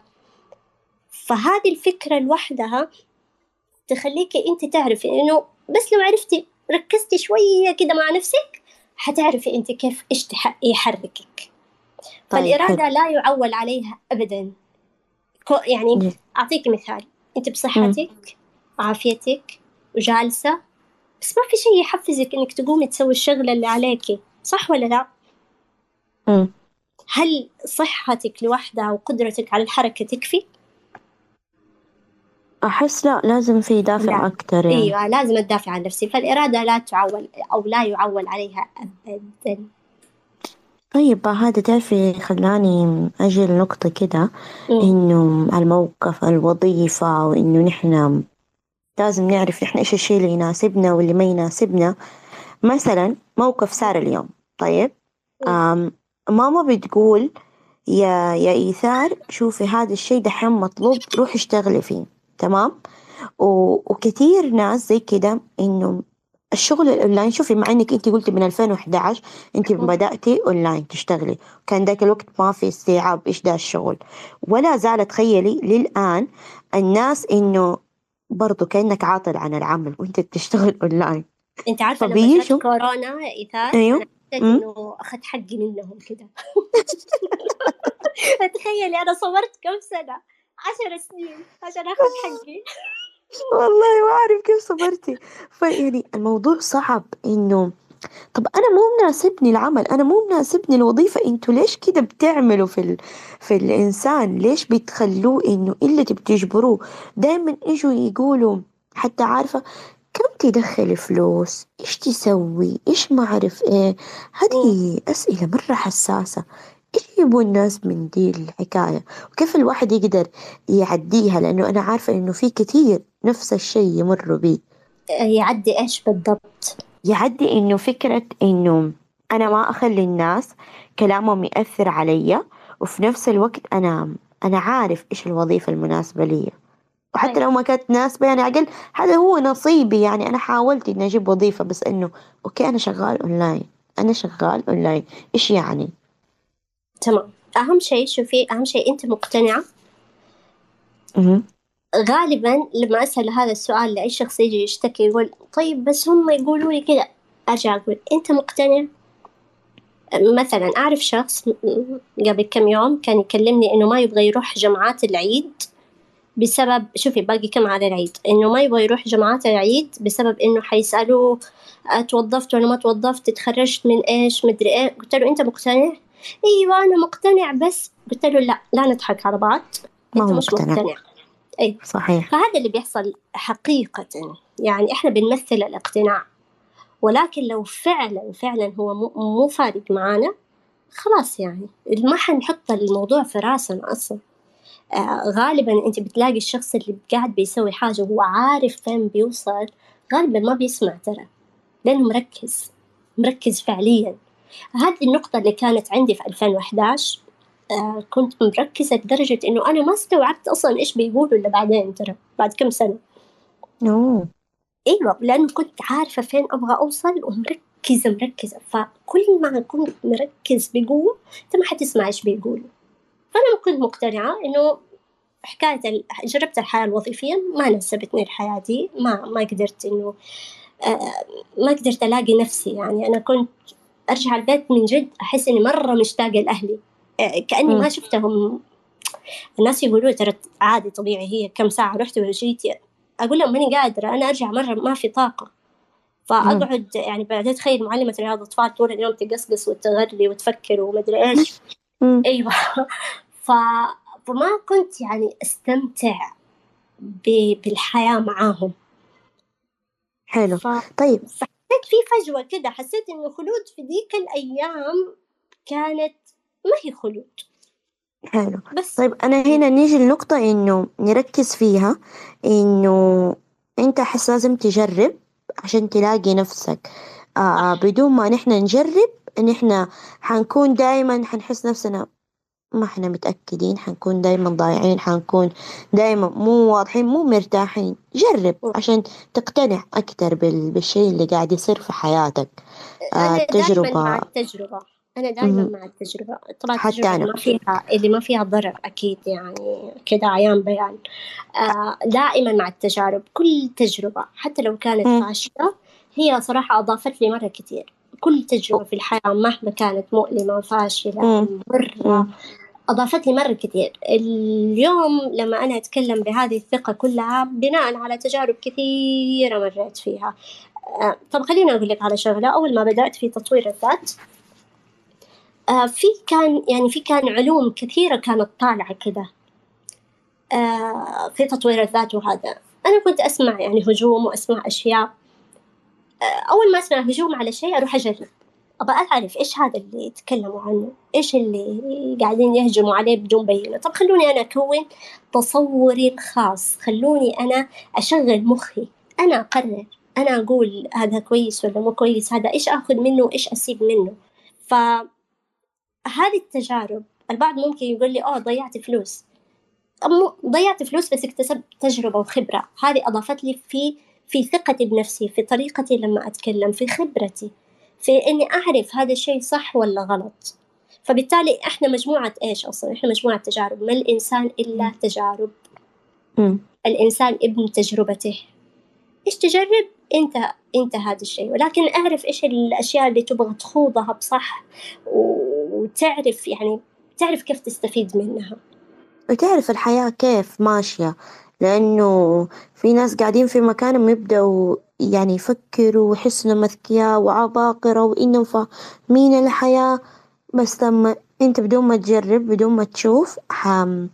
حتكون دايما واقف في نفس الحتة ما حيتغير قناعاتك حاجة. وبعدين حتنصدم فجأة من, شيء أيوة. يصير وأهم شيء إيثار إنك ما تحطي نفسك في قالب تجربة واحد يعني. إيش في قالب تجربة يعني مثلا إذا جربت حاجة يجي شخص آخر جرب حاجة تانية أو جرب نفس الشيء وخرج بتصور آخر أقعد أنا حاطة نفسي في قالب التجربة هذه فقط أو إنه حس... مريت بتجربة وكانت تجربة فاشلة خلاص كأنه قفلت الدنيا انتهت. ما أعد أبغى أجرب مرة تانية. ما أتقبل إنه أنا مثلا أمر برفض أمر بفشل. ما أتقبل هذه الأشياء كلها. فهنا إشكالية. إشكالية إنه حتى كيف إحنا نتعامل مع تجارب الحياة. يجيك الشخص اللي أصلا خايف يجرب لأنه خايف من تبعات التجربة. ويجيك شخص اللي فعلا هو قاعد بيجرب ولكن ما عنده مدى الانفتاح على احتمالات جديدة. خلاص أخذ هذه التجربة قولب نفسه فيها والحياة قاعدة تتغير وتتغير نتائج التجارب على فكرة. صحيح. كاني بدأت نفس الوقت لا في نفس الوقت كمان فينا نقطة مرة مهمة. إنه نحن بنجرب نبدأ نتحمل العواقب يعني نكون مستعدين ليها. هذه هذه النقطة ال- الكبيرة المهمة. طيب أنا إذا أقول أنت ما تحملتها. مم. أقول لك على حاجة. أنا عندي معيار واحد في كل التجارب اللي أخوضها في الحياة. حلو. أسأل نفسي سؤال. إذا شفت نفسي خايفة أسأل نفسي سؤال. إيش أسوأ شيء ممكن يحصل لك؟ من. خلال هذه التجربة. غالبا غالبا أسوأ شيء غالبا إني أفشل أو ينقل لي لا. طيب. حلو.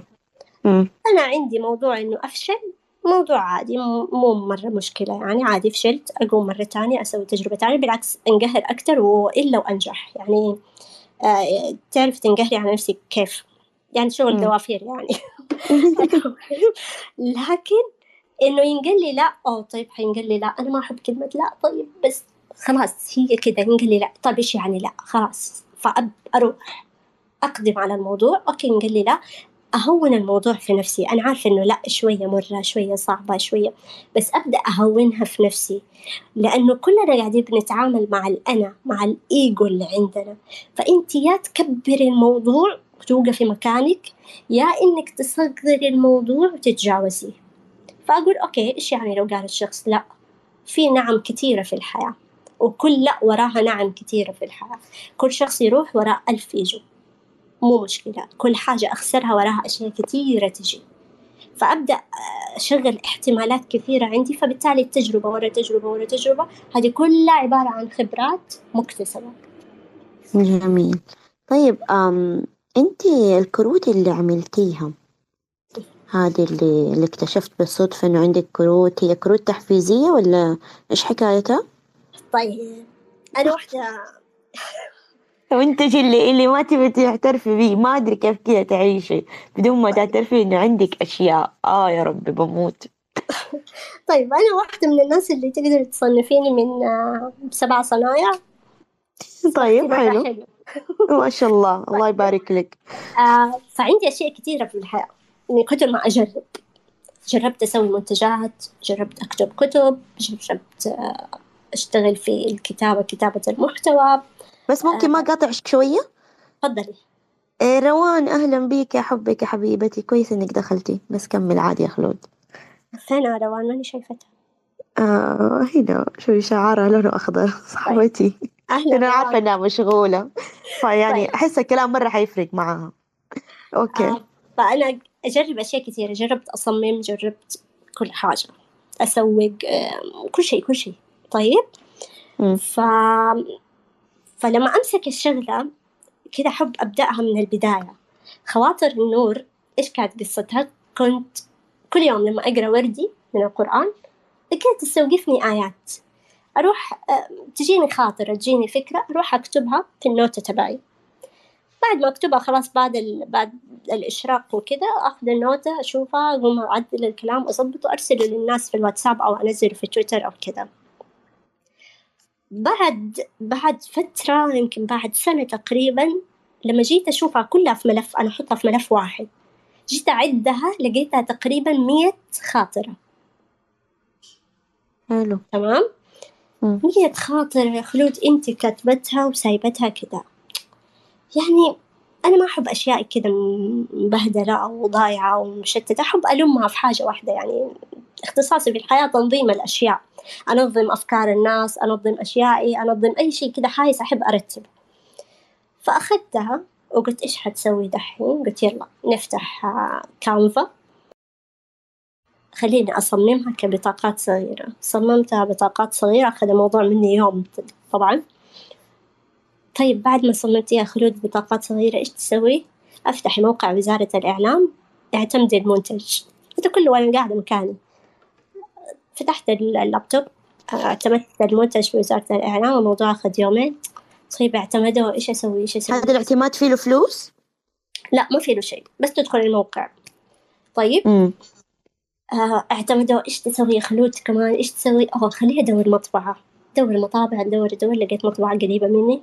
قلت طيب أبى أطبع تقريبا آه كنت أول أول آه أول كمية طبعت ميتين نسخة. طيب طبعتيها ميتين نسخة إيش تسوي يا خلود؟ إيش تسوي بعدين؟ يلا بيعيها. فبدأت بهذا المنتج أول منتج كان لي فلقى قبول وكذا. بعد ما تقريبا سويت المنتج الأول كان لو لاحظتي لونه موفي المنتج الثاني نفس نفس الفكرة بس عدلت على التصميم. آه وبعت كمان 200 حبة. ما شاء الله. فبعدها خلاص يعني مجرد إنه أنا جربت نفسي سويت منتجات سويت كوب آه، منتجات تحفيزية سويت brooch اللي هو ال pin آه، أو الدبوس سويت إيش كمان سويت آه، مذكرات دفاتر كلها كنت أصمم خطة تجربة تجربة بناء طب منتج. بالله أستني بالله بس دقيقة، خلي طيب. خلي دقيقة خطة تجربة من تصميم المنتجات لتسويقها للتواصل مع الناس خدمة العملاء لكيف أعمل أعمل حملة إلكترونية. كله كله خطه أنا كنت قبلها أصلا أدرس دبلوم تسويق إلكتروني. طيب حلو. فطبقت على المشروع ده. بس. وخلصنا. إيه، جميل. طيب طيب. بالله أسمع نفسي أعرف من فين تجيب الثقة في التصميم؟ أهم شيء روان خرجت؟ اسمع اسمع. عشان حق الله حق الله عشان يعني أنا أنا يعني أنا حشيت فيكي كثير فلازم تسامحيني كمان قدام الناس. يعني صراحة يا ما حشيت. قلت هذه أم الأسهم كنت أسميها. كلهم يعرفوا والله في البيت. يا شيخة مرة ينرفز. طب أسمع. كيف ت... يعني أنت عندك الثقة هذه؟ أنا. نفسي أعرف. طب أنا ها. أقنعك أنا أقنعك دحين. ها. المشكلة إن اللقاء هذا مسجل. أنا أقنعك دحين. طيب طيب. شوفي شوفي. دحين لما أنت تكوني آه، مصممة أزياء. طيب؟ طيب حلو. أوكي. أو تبغي تجيبي موديل؟ تجيبيها حلوة ولا عادية؟ يعني والله بجيب حلو. هو هو هو الطبيعي لا، نجيب حلوة غلط. ها. شوفي في عروض الأزياء يجيبوا لك موديل وتقريبا يبشعوا فيهم. أيوه أيوه شايفتهم أيوه. ليش؟ طيب. عشان الفستان. يبان حلو. ما ينشغلوا الناس يطالعوا في وشها. عرفتي؟ أنا صحيح نفس أيوه. الفكرة. نفس الفكرة. والله إنك نصابة يا شيخة. أنا ما أبغاكم تطالعوا في التصوير أنا أبغاكم تطالعوا في المحتوى المكتوب. آه يا ربي على النصب. نصب على الهواء مباشرة. كثير. انتي انتي كشفتي الجانب الآخر فينا طبيعية آه تقول لك عشان لا لا بس عجبني المخرج. أنا عجبني المخرج ده. والله. يعني ما شاء الله الثقة. يعني شو تخيل أنا مصممة يقولوا علي مصممة وشي وحركات وأصمم وبراندات ودنيا. ومع ده كله يا شيخ والله أوقات أحس إني أبى أموت نفسي على التصميم اللي سويته. ما طيب أقدر مصممة. أنا ماني مصممة. فأي شخص شفتي أتذكر أول طب حتى من قبل لا أكون مصممة لما دخلت أنا أول ما أيوة. دخلت ترى دخلت كده. بس أنا إنه يعني صحباتي واحدة من صحباتي زي كذا هي في مجالي. تجي تقول لي يا خلود تصميمك مرة معفن. قلت لها أعرف عارفة إنه معفن وحلو بس أنا ما عندي وقت ما عندي وقت أسوي تصميم حلو. أنا أبغى الناس تقرأ. أبغى طب ليش ما. تخلي أحد يصمم لك؟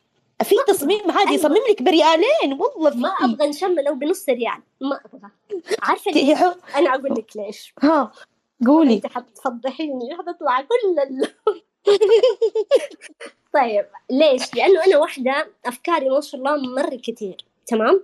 أنا نفسي حلو. نفسي لو أحد يقول لي إيش أمنية حياتك يا خلود؟ نفسي أحد يجري وراي ويلقط الأفكار ويروح يسويها. ما عندي فعلا أنا ما أقدر أستنى إيثار الفكرة إني أعطيها مصمم وروح صمم لي الفكرة دي وأنا حأستنى. ما في. جات الفكرة أنا حاكتب بوست مرة رهيب. ما يهمني كيف شكله ما يهمني إيش تصميمه ما يهمني أنت إيش قاعد تشوف أنا يهمني إنك تقرأ. يعني إذا حتصنفي خلود صنفيها كاتبة الشكل وما الشكل والأشياء دي أنا ما ما- مرة ماني ما تهمني عرفتي يعني أذكر واحد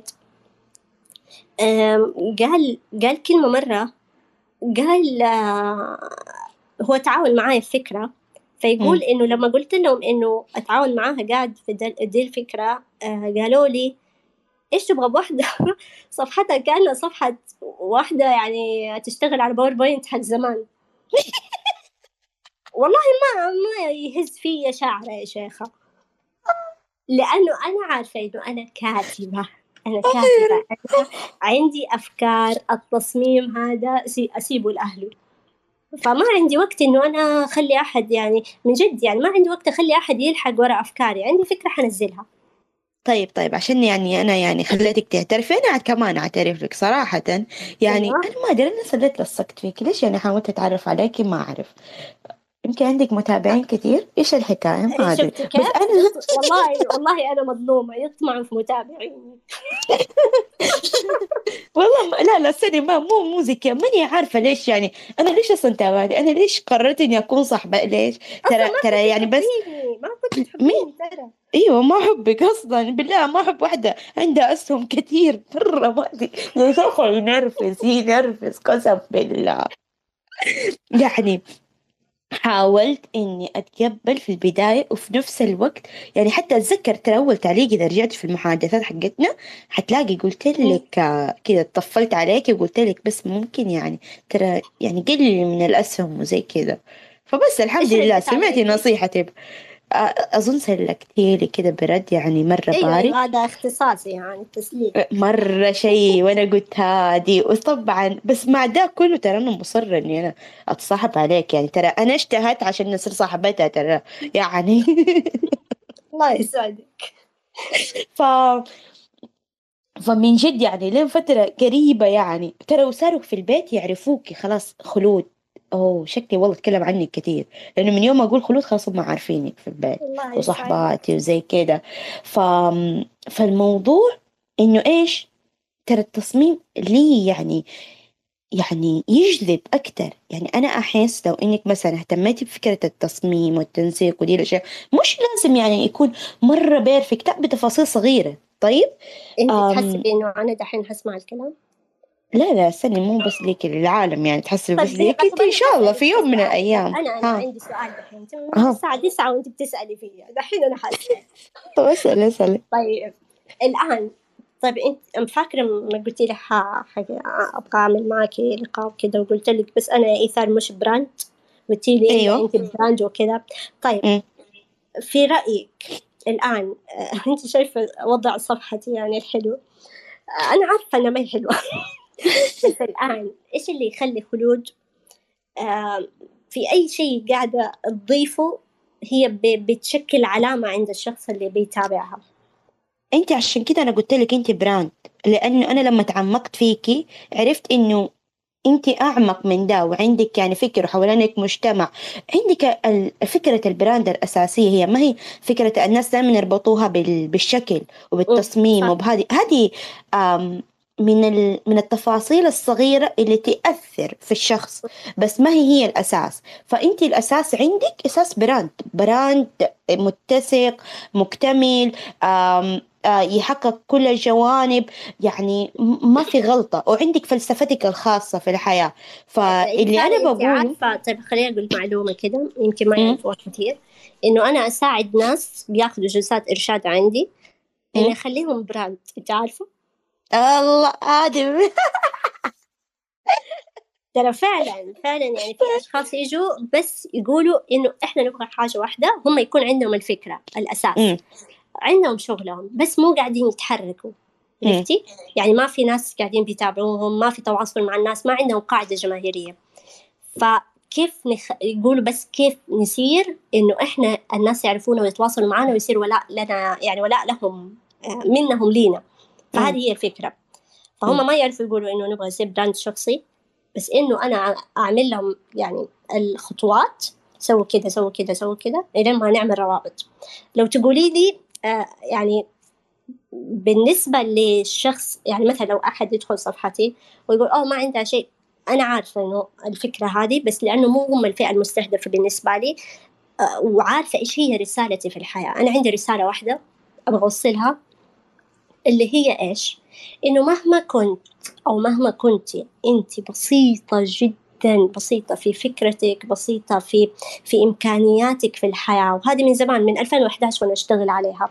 مهما كنت بسيطة في إمكانياتك في الحياة في أشياء كثيرة إلا إنك تقدري تكوني شخص مهم في المجتمع. جميل. فهذه الفكرة اللي أنا أشتغل عليها عشان كده دائما دائما ما أحب إني أظهر بمظهر الشخص المتكلف على الرغم من إنه لو يعني حأظهر بهذا المظهر سهل مو صعب. الصعوبة إنك تظهر شخص بسيط وتحافظ على هذه البساطة وتخلي الناس يعني تأثروا يعني بيك ويكون أيوه يكونوا هم يعني جمهورك وفي نفس الوقت هم شايفينك حاجة مختلفة ويقدروا يسووا اللي أنت بتسويه. يعني لو نلاحظ في في ناس كتير هم يعتبروا براند شخصي أنت تطالعي لهم بس تطالعي لهم كده من بعيد. مم. أنا ما أبغى اللي يطالع لي من بعيد. أبغى اللي يطالع ويشعر إنه مني وفيني ويقدر يسوي اللي أنا بسويه. جميل. آه شوفي والله. يعني شوفي لا لا حقيقي يعني أنا أعترف إنه حتى حطيتك كده في في في قائمة عندي إنه أنا في- إذا شخص أنا ما عرفت أتعامل معاه أنا على طول حرسل له خلود لأني أنا أنا عارفة إنه خلود حتخليه براند ترى يعني أنا هذا شيء ما قد قلت لك بس أنا عارفة. لأنه أنا لما شفتك وتابعتك ودرستك وكل شيء يعني آه أنا عارفة اللي عندك أكتر من اللي واضح قدام الناس. ف انت يعني ما شاء الله ما شاء الله شيء يعني عظيم يعني ي- يقول لك اللي ما يعرفك يجهلك يعني هذه هو ال- العبارة. ففي في شيء لاحظته انت قل؟ قلتي؟ آه لا لا. آه في وعد انت وعدته يعني كذا في حتى في التعريف بيكي في خلال موقعك. أستطيع أن أحفزك وألهمك وأساعدك في تنظيم أفكارك ببراعة بناء على ما تريد الوصول إليه من أهداف وأحلام.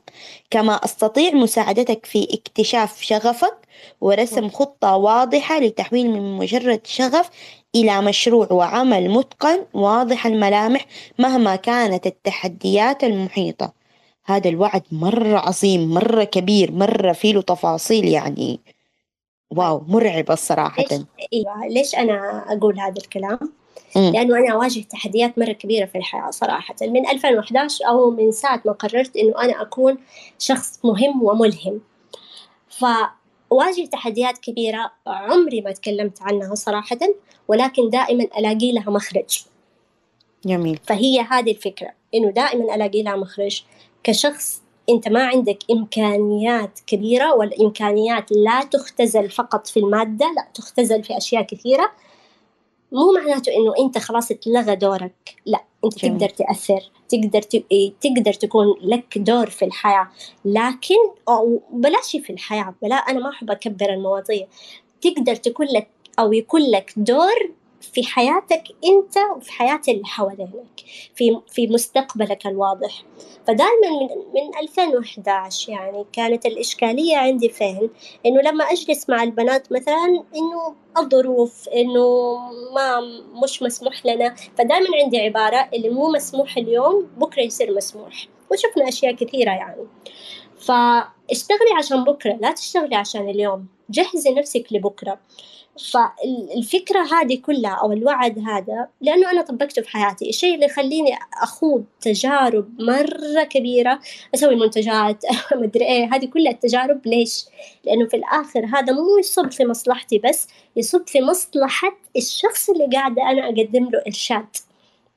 سواء إرشاد في التخصص أو إرشاد مهني. وأنا أحب الحاجتين دي. أحب إرشاد التخصص والإرشاد المهني وأحب أرتب للناس أفكارهم. يعني يجيني شخص مشتت كتير مرة أنا أحب كذا أرتب له أفكاره. يعني أول ما أبدأ جلسة الإرشاد أنا أتخيل إنه هذا الشخص قدامي عقله مفتوح تماما آه، أنا حخرج كل اللي فيه حرميه على الأرض وححط أرفف ودولاب عشان أرتب له الأفكار بشكل منطقي ومنهجي. وكيف ف- طب مع اللي يكونوا دوبهم بيدخلوا الجامعة بت- بتزبط معاهم كتير لما تعملي معاهم. زي كده؟ أيوة بس هدول أعمل معاهم إيش؟ مقياس التخصص. أمم، وبعدين كثير كثير أحيانا يعني الشخص إيش محتاج؟ الشخص محتاج يتكلم يقول بدون ما حد يحكم عليه. مشكلتنا صحيح. إحنا في بيوتنا إيش؟ الحكم آه، نحكم.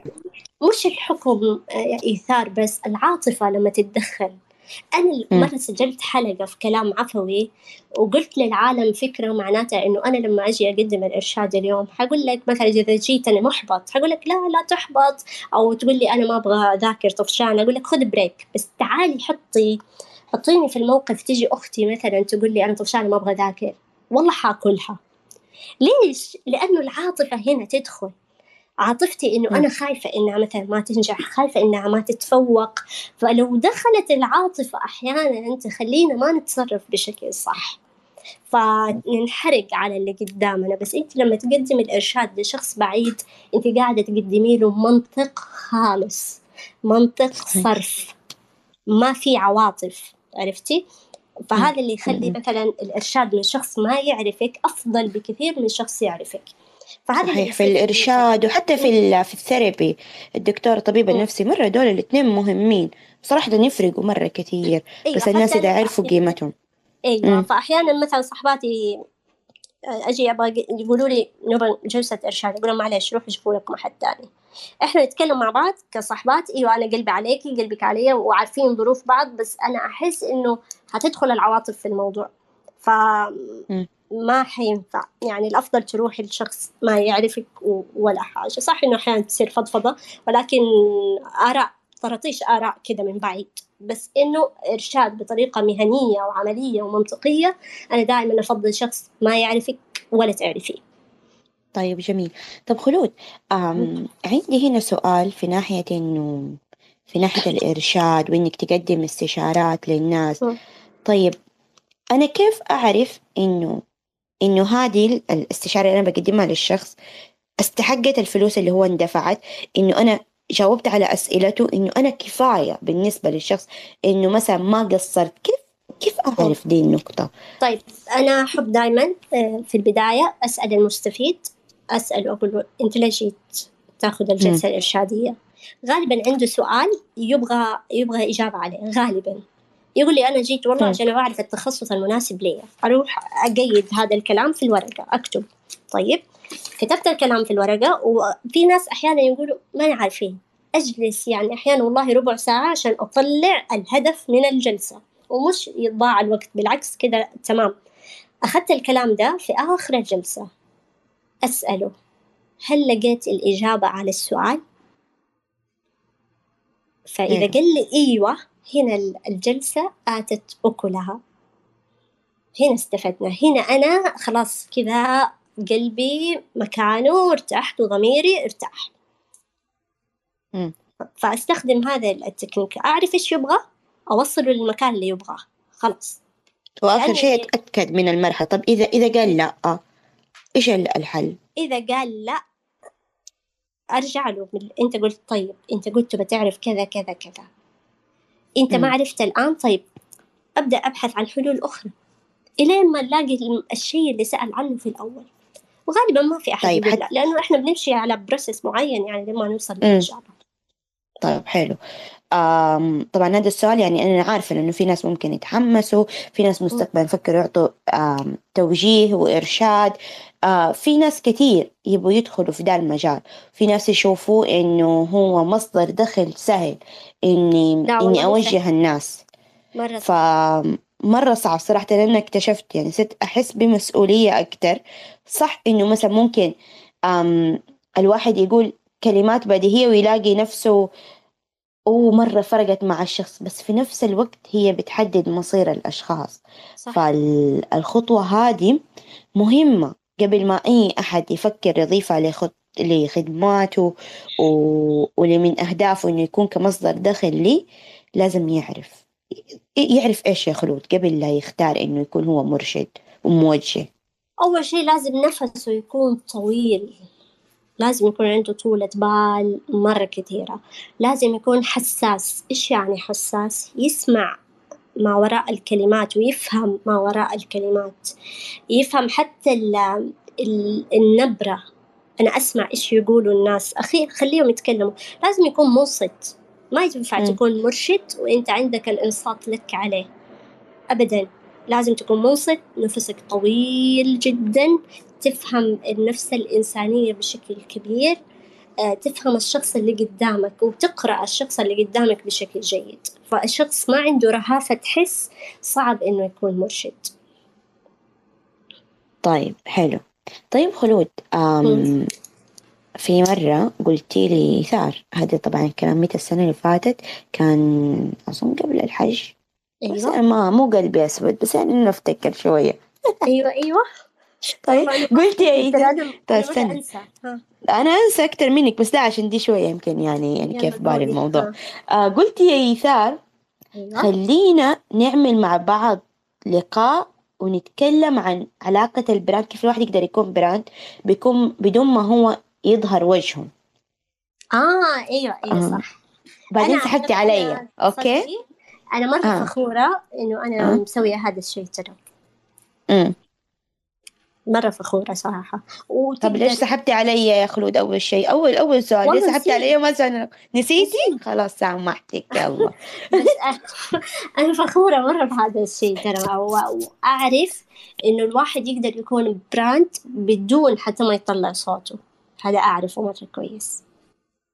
طيب أم تحس؟ طب يعني إيش الأشياء؟ يعني خلينا خلينا نتكلم في ده الموضوع ترى الموضوع مرة مهم. إنه دايما الناس يحسوا إنه.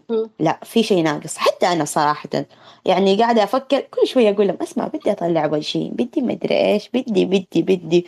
يعني من جد أحس إنه المشاعر اللي تبان في الوجه ال- ال- الحركات الهادي أحس في في شيء مفقود فهل هو من جد شيء حقيقي ولا نحن يتهيأ لنا عشان الحياة وعشان الناس اللي شايفينهم قدامنا وزي كذا آه طيب بسألك العلامات التجارية هي. مبنية على ال ال الوجه بس لا مبنية طيب، على الآن. الشخصية على القيم مم. على أشياء عميقة كأنه طيب، شخص يعني قدامك خلود هل يقدر أحد الآن آم، آم، بسهولة يعرف شخصيتها صح ولا لا؟ صحيح صح إيش إيش يمكن لما أحد يقول لك خلود إيش أول شيء يجي في بالك؟ آه خلود هاي كلام عفوي كلام عفوي إيش كمان؟ مم. طب هاتي خلود. هدوء. هدوء خلود آه فلسفة خلود اقتباسات خلود آه شو اسمه إرشاد خلود قهوة خلود ورقة كبيرة بيضة ينكتب. فيها أفكار. يا من ضمن الأشياء. يعني بشكل عام هذه هي الصفات. أوه أيوة. تعرفي نجاة خلاني أجي إيه في نقطة والله أنا استني كاتبت لك هي. أنتي قلتي والله فرح. في كان عندك آه كتبتي مقال مدونة كانت تتكلم على إنه على إنه نحن ما ننشر أشياءنا وما نكون واضحين قدام أيوة. الناس وإنه ممكن شيء. بعدين كيف أحسك ستي يعني؟ مرة اللي يشوفك خلاص عارف أنا من خلود أنا فاهمك على طول. فإيش ده التناقض ولا يا خلود؟ قولي لي. طيب حلو هذا التناقض ولا إيه؟ ذاك اليوم بنت أختي تقول لي يا خالة أنت مرة متناقضة. قلت لها دوبك تدري. فهي فجعت كذا قلت لي توقعتك حتقولي لي لا أنا قلت لها مرة ما عندي مجال أنا أقعد أقول لك لا ومدري إيه ما في مجال فدوبك تدري خلاص انتهى يعني ف طيب خليني أقول لك على فكرة آه إن الواحد أول شيء إحنا دخلنا ترى في موضوعين أول شيء ال brand والوجه آه، طيب. أيوة. ال brand والوجه. مو ضروري. إن الواحد عشان يكون brand يطلع وجهه سواء سواء رجالا ونساء. في رجال ترى على فكرة ما يرضوا يطلعوا وجههم يعني. طيب ف حلو. م- مو شرط. ال brand أكبر من إنه يكون وجهي أو صورتي. لا في أشياء كثيرة أنا ممكن أوصلها للناس من خلال ما حقول صوتي سيبوا صوتي على جنب. من خلال كتاباتي من خلال اهتماماتي من خلال ال ال ال البيئة اللي أنا بصورها أو الشيء اللي أنا بصوره. فدائما أنا أحب أوصل للناس موضوع العفوية والبساطة. هي أكثر حاجة إني أوصلها وإنه أوصل إنه دائما العفوية والبساطة لا تنافي العمق. أوكي أنت بتشوف حاجة عفوية تشوف حاجة بسيطة بس في نفس الوقت لا ينافي العمق والفلسفة والأشياء هذه. بتشوف شخصية عندها قيم عندها مبادئ عندها عندها أشياء بتحافظ عليها ولكن لا ينافي إنه هي عايشة حياتها في في أشياء كثيرة تانية يعني. يعني بعض الناس مثلا آه، يستغرب إنه أوه أنت بتصوري أغنية وبعد شوية مثلا تقولي والله قوموا يا جماعة ادعوا ولا صلوا الوتر يعني ما تجي في مخه يعني أو عندك. خواطر النور مثلا تأملات وجدانية في الآيات وكذا ما ما تجي في مخه تحسها حاجة صعبة وتركيبة مرة صعبة إلا إنه. الحياة فيها حاجة كذا وكذا ف مو بالطريقة أنت قاعد تبني شخصيتك اللي توريها الناس هل هذا كله اللي يشوفوه الناس هو خلود؟ لا طبعا هذا يمكن يشكل عشرة بالمية من من خلود خلود أكثر من كذا. عندها أشياء كثيرة مش واضحة. فاليوم لما أنا أقول في مقالة من المقالات آه إنه لازم نخفي بعض الأشياء أنا ترعبني على فكرة هذه هذا الموضوع أو هذه الفكرة. يرعبني جدا إن في شخص ما يعرفني ولا أعرفه ولكنه يعرف مزاجي في الأكل ومزاجي في الشرب ومزاجي في, في الأغاني وفي الألوان وفي في اهتماماتي. و و ترى مرعبة الفكرة ترى ما هي عادية. إنه آلاف الناس يتابعونا ما نعرفهم ولا يعرفونا. في نفس الوقت يعرفوا خفايا كثيرة من حياتنا. آه ممكن إحنا تعودنا على هذه الفكرة وصارت عادي. بس أنا يعني شبه من فترة للتانية أستحضر إنها أوه كيف كده إحنا؟ كيف كده يعني حاطين حياتنا فعليا قدام الناس. فكرة مرعبة. في أشياء كثيرة يا إيثار يمكن ما تعرفي أنا أصورها وأعمل إكس ألغيها ما أنزلها. في أشياء حتى يعني حتى لما أصور مثلا في مكان أو حاجة أحرص إني ما أصور مثلا آه، وأنزل في نفس الوقت. تاخدي يعني وقتك في القرار. مش بس في القرار إحنا في عالم مفتوح ما تعرفي مين مين في المكان اللي انت فيه عرفتي؟ فتبغي تاخدي راحتك. يعني أنا وصلت فترة أذكر إني كنت أروح الدورات التدريبية والله ما أتكلم يعني عشان أول ما أتكلم على طول انعرف اوه أنت خلود. يعني أذكر كنت في مكتبة الملك فهد فأتكلم من بعيد. جت واحدة والله من آخر الممر. تقول لي أنت خلود؟ بعد حمام لها إيوه عرفتك من صوتك وأنا من الناس اللي أصلا ماني اجتماعية فهذا الموضوع يفرق معي مره كثير إنه أحب أخذ راحتي في الأماكن وأحب أكون على طبيعتي وكذا. ف فهل أنا أظهر كل حياتي؟ لا صراحة. في جزء كبير مش واضح في الحياة يعني للناس. أحب أحب اللحظات اللي أنا أحبها أو لحظات أشعر إنها كذا كثيفة في قلبي أحب إني أظهر هذه العالم. يعني ما أدري أنا أحس إنه حتى لو تلاحظي أنا ماني محترفة التصوير. أيوة. لكن آه، طبعا أيوه معروف. يعني بس تقولي إنك تقدري تعلمي الناس تقول لهم هنا لقطة. يعني. أيوه. أنا أقول لولد أختي ما شاء الله فنان في التصوير أقول له هذه لقطة رهيبة رهيبة. قلت لي اياها فيصور لي هي ويرسلها. حلو. متذوقة بعيني لكن ما أعرف نقولها بالصورة. ف... فيعني من جد هذه مو كل حياتي يمكن عشرة بالمية يعني حتى يعني أحيانا أطالع في ال story تبعي أقول إيش الملل هذا؟ كل يوم نفس القهوة نفس المكان نفس ال... بس هذه هي حياتي هذه لحظاتي أنا أحبها. أنا فعلا لما أصور الشيء أكون في كامل سعادتي. يعني نحن بنحدد اللحظات اللي نحن حننشرها ونشاركها ونخلي الناس يعرفونا بيها. هذه ترى نقطة مهمة في ال brand يعني أصلا إنه نعرف كيف نبى الناس يشوفونا. مو أي شيء ينقال مو أي شيء ينكتب مو أي شيء يتصور مو أي شيء يتشارك. عشان في النهاية في صورة قاعدة تتبني في ذهن الناس. في أفكار في قناعات ناحيتنا قاعدة تتبني. فنحن لازم نقنن هذا الموضوع عشان نبدأ يكون حقنا البراند متسق عشان الناس ما يمسكوا علينا عشان في أشياء كثيرة حتترتب على على قدام. لأنه أذكر مرة آه، أذكر مرة كنت في فرح وأذكر ذاك اليوم صورت في ال story مرة كثير. فواحدة رسلت لي قلت لي ترى اليوم مرة over ال story تبعك. فقلت لها قلت لها هي ال over آه، قلت لها هذه أنا. اللي يتابع خلود يبغى منطق ومدري إيش يتابع المنشورات أو يتابع لي في تويتر. اللي ها. اللي يتابع خلود كيف حياتها إيش هي مبسوطة اليوم إيش مودها اليوم إيش إيش إيش تابعني في الستوري. ف حلو. ف... فمتصالحة مع هذا الشيء إنه اللحظة اللي حكون سعيدة فيها أنا حشاركها الناس اللي الناس اللي أحبهم يمكن الشيء الغريب كمان إنه إنه أنا ما عندي حسابات يعني تانية شخصية يعني ما عندي إلا هذه الحسابات.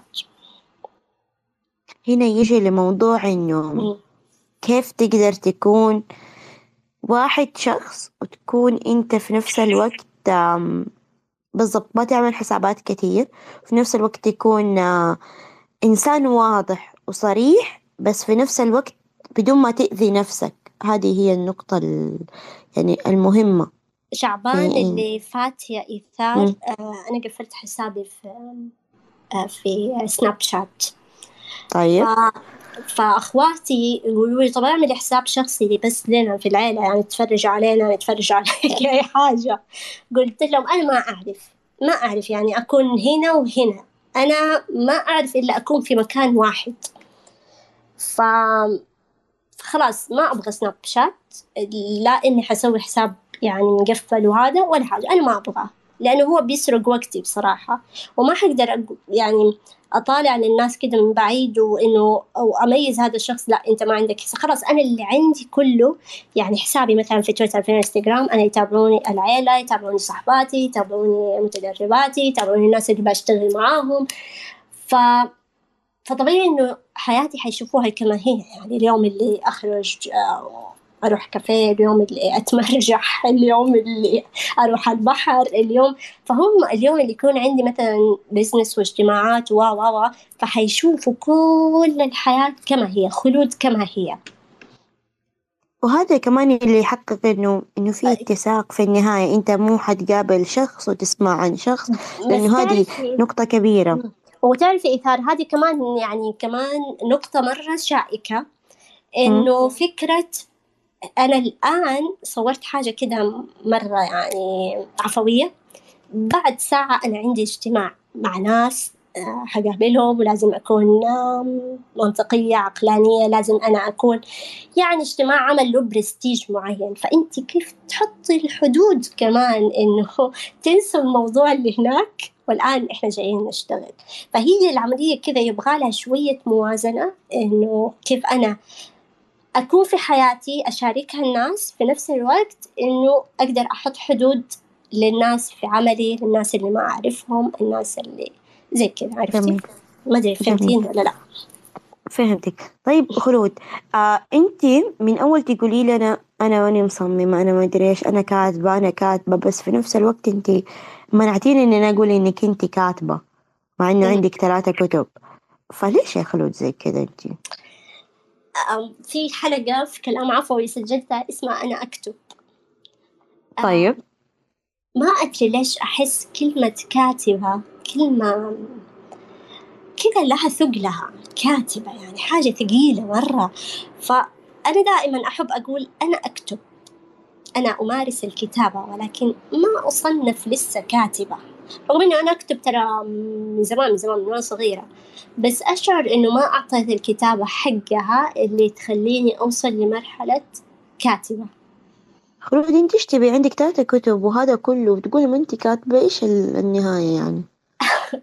أنا أكتب ولكن يعني ممكن أي أحد مثلا أكتب محتوى على فكرة لحسابات أكتب محت... أعيد صياغة محتوى لأشخاص في حساباتهم أسوي هذا الشيء كله باحترافية عالية مرة.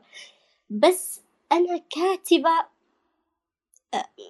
يمكن لأنه أنا أبغى أوصل ل level معين في الكتابة أو مستوى معين في الكتابة لسه ما وصلت له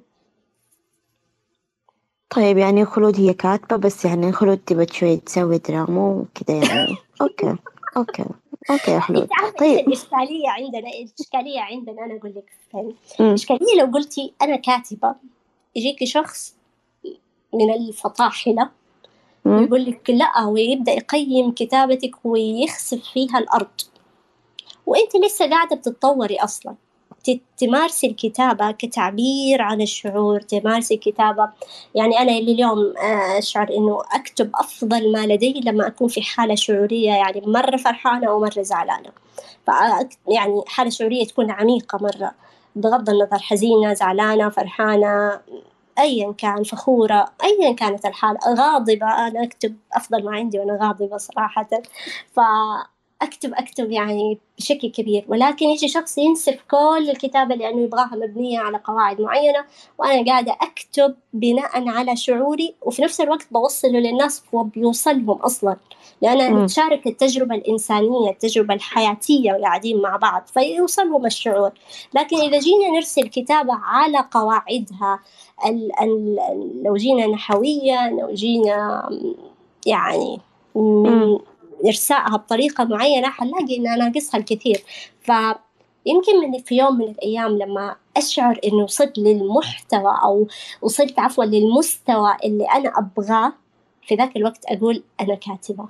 زي لما اليوم مثلا لما على مضض أقول أنا مدربة لأني أنا عارفة إنه في التدريب مرة رائعة. عارفة هذه النقطة. الله لكن الثقة يا عمري.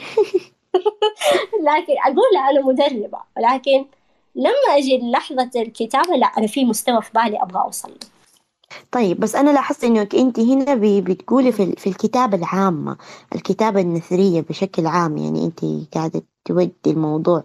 طب في الكتابة التخصصية زي لما أنت كتبتي كتبك الثلاثة أنت كاتبة هنا.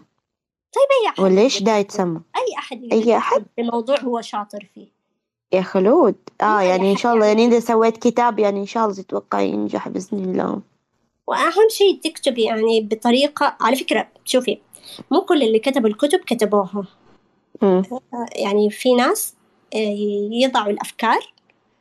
آه، ما تشوفي أحيانا في كاتب م، أو دكتور مثلا ألف ثلاثة أربع كتب في السنة متى هذه ما شاء الله كلها. هو يحط الأفكار ويعطيها فريق الفريق. عليهم الصياغة.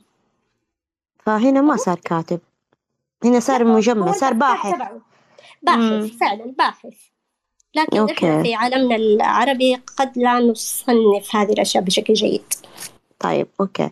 طيب من خلال تجربتك مع الكتابة وكتابة الكتب بالأخص احكي لي شوية عن عن دي النقطة. مهمة جدا يا خلود بما إنك كتبتي ثلاثة كتب. طيب آه أنا كل كتاب عندي يعني له قصة.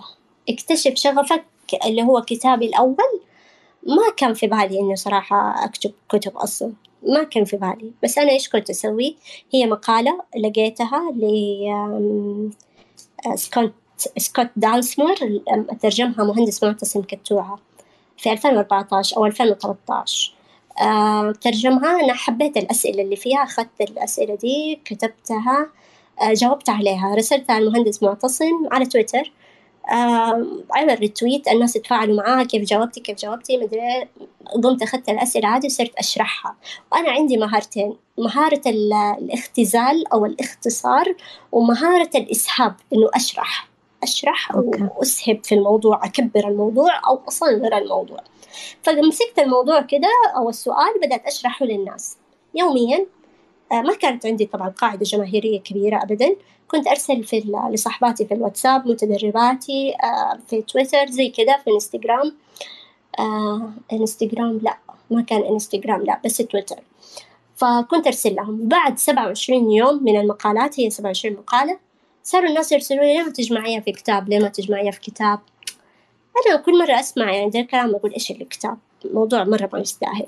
بعدين تكرر الكلام. لما تكرر أخذتها ولميتها آه، بحثت عن آه، كيف إنه أنا أسوي الإجراءات قالوا لي ببساطة روحي وزارة الإعلام رحت وزارة الإعلام آه، كان تعاملهم مرة رهيب طلعوا لي الفسح تبع الكتاب في أسبوع دورت دورت شو اسمها دي دار نشر تعاقدت مع دار نشر دار كلمات في الكويت بس شوية الفسح. ده بفلوس ولا بدون؟ بلاش بس okay، انت. لما حتروحي تنشري المرة ياخدوا ثلاثة كتب؟ آه كيف؟ okay كملي طيب المرة الأولى لما حتيجي حتنشري حتكوني اسم ما انت معروفة طيب. فحتدفعي مبلغ على الطباعة مبلغ الطباعة تمام.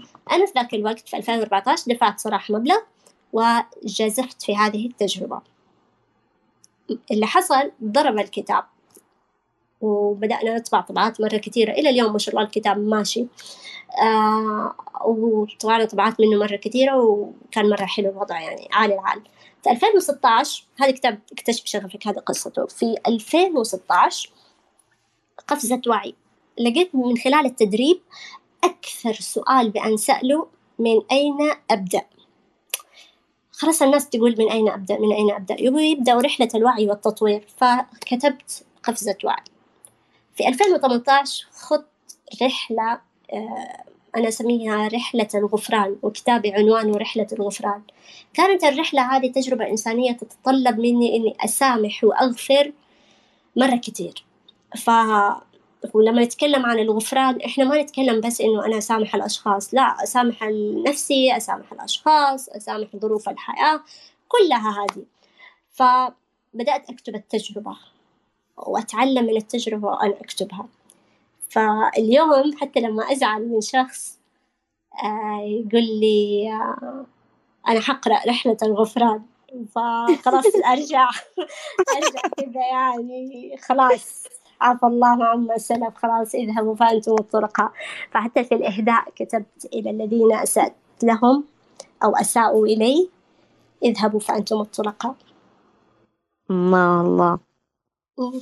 هذه مرحلة عالية من كده التصالح مع النفس ومع الناس. عالية. أنا لو حتكلم عن الغفران يا إيثار أحس إني مرة يعني حتكلم كثير عن إيثار. موضوع الغفران للأسف للأسف الناس ما هي قادرة تفهمه صح. آه، دائما لما يقولوا لي خلود أنت متسامحة أقول لهم أنا مش قضية متسامحة. قد ما هي قضية أنت آذيتني طيب أوكي أنا حاعطيك على راسك حاعطيك على دماغك. ما حسكت. طق طق طق كل الكلام كده ورا بعض. أنت آذيتني في كده وكده وكده. طالما أنا قلت اللي في خاطري خلاص مع السلامة. خلاص كل واحد يروح في طريقه. أنا ما حقعد آه، بس أفكر فيك إنك مزعج أو أو حاجة. يعني في ناس كتير يؤذونا في الحياة. قبل كم يوم كنت بناقش هذه الفكرة إنه آه، شخص آذانا أذية بس إنه مش إنه أنا أزعل بسبب الأذية هذه لأنه هو تصرف عذرا على الكلمة بنوع من الغباء. فهو غبي مش خبيث حتى أنا أزعل منه هذا الزعل كله أو إنه أتمنى له الشر. لا لا ما يحوج ترى ففي ناس في الحياة مو هم بالخبث اللي إحنا متصورينه أو إنه غلطوا في حقنا مو بدي الدرجة يعني. هو مسألة إنه ما حسب حساباته بشكل صحيح بس. فما يستاهل إنه أنا أصلا ازعل شخص ثاني ممكن يكون سيء جدا وقابلني في الحياة أوكي أنا حتجنبه خلاص رحت في طريقك وأنا في طريقي وإن شاء الله ما عاد نتقابل يعني. فانتهى. ما عندي وقت أصلا أقعد أفكر فيه وأشغل نفسي فيه و و هذا ما كله ما عندي وقت له فرحله الغفران رحلة إنه أنا كيف أعيش متصالحة مع نفسي متصالحة مع العالم اللي حشوفه واللي حتيجي منهم أذية أو فما أحس إنه عندي وقت أصلا أزعل. أوكي أزعل بس خلاص يوم يومين بالكثير حزعل حنقهر حروح أعطيك من الكلام اللي يوجع. لكن آه، ما حقعد زعلانة طول العمر. خلاص أنا أخذت حقي ثالث امتلت. إيش أكثر من كذا فحقعد زعلانة طول العمر؟ لا يعني طبعا خلاص صفحة جديدة وعفى الله عما سلف. حلو. والله هذه مرحلة كبيرة يعني تصدق أنا عندي هذا الشيء. و... وإنه خلاص أعدل الناس وما أقعد أحسب لهم و... أم... يمكن أنا طيبة بزيادة أحس في أوقات أو ما أدري هل هو هو دي المرحلة من الغفران إنه خلاص نعدي خلاص سووا وفعلوا بس تعدي الموضوع. بس إنه أتعلم من الغلط. هو هذا الفكرة. أنا مثلا فكرة إنه أنا ما أحب مثلا أقول إنه أنا طيبة. لا لا أنا لو أحد يعني زعلني أزعله. ما حسكت. لكن الفكرة فين؟ الفكرة إنه ما حقعد شايلة عليك طول طول العمر. أوكي أنا أخذت حقي منك. خلاص انتهى. إيش أكتر من كذا يعني أنا أشوف ناس مثلا يختلفوا مع بعض. هذا قال كلمة وهذا قال كلمة ترى خلاص كذا تعادلنا. مش لازم؟ إنه يقعد طول الوقت إنه أوه كيف قال كذا؟ خلاص انتهى. هو قال وأنا قلت و... وخلاص مع السلامة. فممكن أنا أصطدم مع الناس بس في حكاية إيش؟ اليوم مثلا إيثار أنا أتكلم معاكي اختلفنا. آه قلنا كلمة هنا كلمة هنا. بكرة خلاص انتهى المفروض. آه، أرجع ألاقي أشخاص إنه لسه زعلانين. طب خلاص خلصنا حمس راح خلاص إيش هو ده؟ فلسه عندهم مجال إنه يزعلوا شخصنة المواضيع. هذه هي أيوة المصيبة. إي والله لو نحن بس نعرف إنه نحن ما نشخصن الكلام ما نشخصن الأشياء ما نشخصن الحوارات ما نشخصن أحداث من حوالينا ما أنت محور الكون. على قولتهم. فعلا يعني خلاص هذا الشخص أنا قررت ما حتعامل معاه انتهينا ما حتعامل معاه ليش أقعد شايل عليه و ما, ما له داعي أنا شايف أو إنه يعني هو تكلم من جد إنه إنه إنه أنت زي ما قلتي إنه هو آه بغباء ممكن أتكلم بعفوية بتلقائية. هو هو مو متقصد. مو دائما نحن نكون متقصدين. وكل الناس وكل الناس بيعملوها. بس هم في أوقات كثيره هم ما بيشوفوا نفسهم. ما بيشوفوا دي الحتة. تعرفي ليش أنا أقول دايما لازم نعدل من جوا نفسنا ومن نفس البشرية؟ ليش؟ عشان نكون براند. لأنه أنا بلاقي الناس لما هم ما عدلوا هذه الصفات هم ما شافوا بيطلع في النهاية قدام الناس. بيصير لهم مشاكل بيصير في شغلهم في حياتهم في علاقاتهم. فلازم من البداية تبني أساس صحيح عشان لما تبدأ يصير حوالينك مجتمع أنت ما تخسره بسبب كده يعني بلاها مشيت والله بيها أو إلى اليوم إلى اليوم إيثار أنا بتعلم من هذا الموضوع يعني في أشخاص كثير يعني مثلا آه في أعمال أحيانا ما تمت يعني ألاقي الناس بتزعل وتقفل تماما لا خطأ. ينهي العمل بس لا تنهي العلاقة مع الشخص دع الباب مواربا. كل شخص ممكن تستفيد منه كل شخص ممكن يكون له دور في رحلة حياتك. فخلي الباب موارب. ليش تقفلها تماما؟ ليش يعني ما تخلي طريق رجعة خط رجعة؟ فهذا من أكبر الأخطاء وأنا أشوفها مرة إشكالية كثيرة. مهما الشخص غلط مهما الشخص ضايقك مهما خلي طريق رجعة. أنت ما تعرف الأيام إيش مخبية ما تعرف فين تلتقوا ما تعرف هذا الشخص في يوم من الأيام ممكن يكون له تأثير على شخص آخر. فجزء من الحكمة وجزء من كمان إننا نحافظ على مصلحة نفسنا إنك تحافظ على علاقتك مع الأشخاص. فدائما في صدام إنه إنه ترى هذا الشخص كان سيء بس مو معناته خلاص قفلنا الباب لا. تعامل معاه بطريقة أخرى نضع حدود أخرى إنه حتى ما عندي وقت صراحة إنه أنا أشيل عليك. خلاص أنت كذا إيش حسوي؟ بكرة تكبر وتفهم. صحيح. آه طيب خلود عندي عندي عندي كذا سؤال يعني. آم بما إنك يعني أنت ما تحبي الظهور أو ماني عارفة أنت تحبي ولا ما تحبي والله أنا في عندي مشكلة هنا فيها. تحبي تحبي بس تسوي إيش؟ إنه كذا ما أحب. طيب؟ يعني طيب الظهور متعلق بالفلوس يا خلود. يعني كل ما ظهرت كل ما كان فلوس. فأحس إنك أنت إذا قعدتي ما تبي تظهري ما تبي الناس يقولوا عليك كاتبة ما تبي الناس يقولوا عليك مدربة. طب كيف توصلي؟ يعني فاهمة أيام زمان لما أنت مثلا وصلتي لحتة معينة والناس عرفوكي كان أيام زمان لأنه مثلا ما كان في نفس المعلومات في نفس دول الناس الكثير في دي الأشياء. حوالينهم. فكان الناس لما ينبهروا بشخص خاص نحن ننبهر بيه ونتعلق بيه وزي كده يصير حوالينه مجتمع فيه ولاء كبير. بس دحين مع ال مع ال الحياة اللي نحن عايشينها ففي لازم اجتهاد لازم أعلى عشان يعني نحن كمان نحتاج فلوس أكتر. لازم ف... شو هي مو شو لا لا لا ما هي هرجة شو. هرجة إنه لازم تطلع يا يا خلود هي كده الحياة عشان يعني في فلوس. هي طب طيب أنت ما عندك التزامات؟ والله شوف يعني أنا يعني حسب تحليلي يعني أحس إيه إنه ما هي ديك فلوس كده مرة كتير. طيب. يعني فلوس okay تعيشك بس مو كتير. أنا كده هذا اللي شفته. طيب okay حلو. طيب الناس إيش اللي يرسموا؟ الناس يرسموا إنه أنت موجودة في ال social media قاعدة بتسوي حاجة إنه بس الفلوس جاية من هناك. بس قلت لك هذه عشرة بالمية من حياتي عرفتي؟ امم امم فأنا اليوم اليوم هذه عاد كويس العدد قليل عشان عشان ما يسمعون كثير أنا اليوم أتمنى أتمنى أتمنى فعلا إنه يتطلب عملي بالكامل إني ما أظهر في ال social media. ما هي جوي صراحة ما هي جوي. أتطلب هدوء أكبر. يعني لو إنه حياتي حتكون أهدأ بشكل ما حقول أوكي ما في مشكلة. تتوقع السن لي دور يا خلود؟ عشان كل اللي في نفس سنك يا بنتي. لا لا لا لا. لا مو عن إنه عجوز بس أقصد إنه هذا العمر فوق الثلاثين. أحس كل الأشخاص شوفي اللي حواليا شوفي أنا حواليا أيوة. أشخاص حقيقي ناس مرة في مجالاتهم رهيبين مرة مبدعين مرة شطار مرة أذكياء يعني حقيقي. وحتى في كثير منهم قاعدين حيطلعوا معايا في لقاءات أو طلعوا أو زي كده بشكل يعني مو طبيعي. بس في النهاية بلاقي في بينكم دي القواسم المشتركة. يعني هدوء مدري إيش أشياء مرة كذا ما في الظهور. يعني أيوة. أول شيء مرة, مرة مستفز الموضوع. طيب استني طب هذه نقطة. طب في نقطة ثانية يا خلود إنه الناس محتاجين. أيوه. محتاجين هذا حقكم العلم محتاجين أشياءكم. يعني أنا أوقات أشوف إنه يجي واحد بذرة كذا صغير يطلع ويسوي شو ويصير معروف ومدري ويبدأ. يعني ياثر في الناس وأنا أعرف إنه علمه قليل. طيب في أيوة. المقابل أنتوا عندكم كثير. طب هذا الكثير أدوه للناس. صار في مجال أوسع إنكم تنشروا علمكم. فقولي لي كيف. امم قولي لي.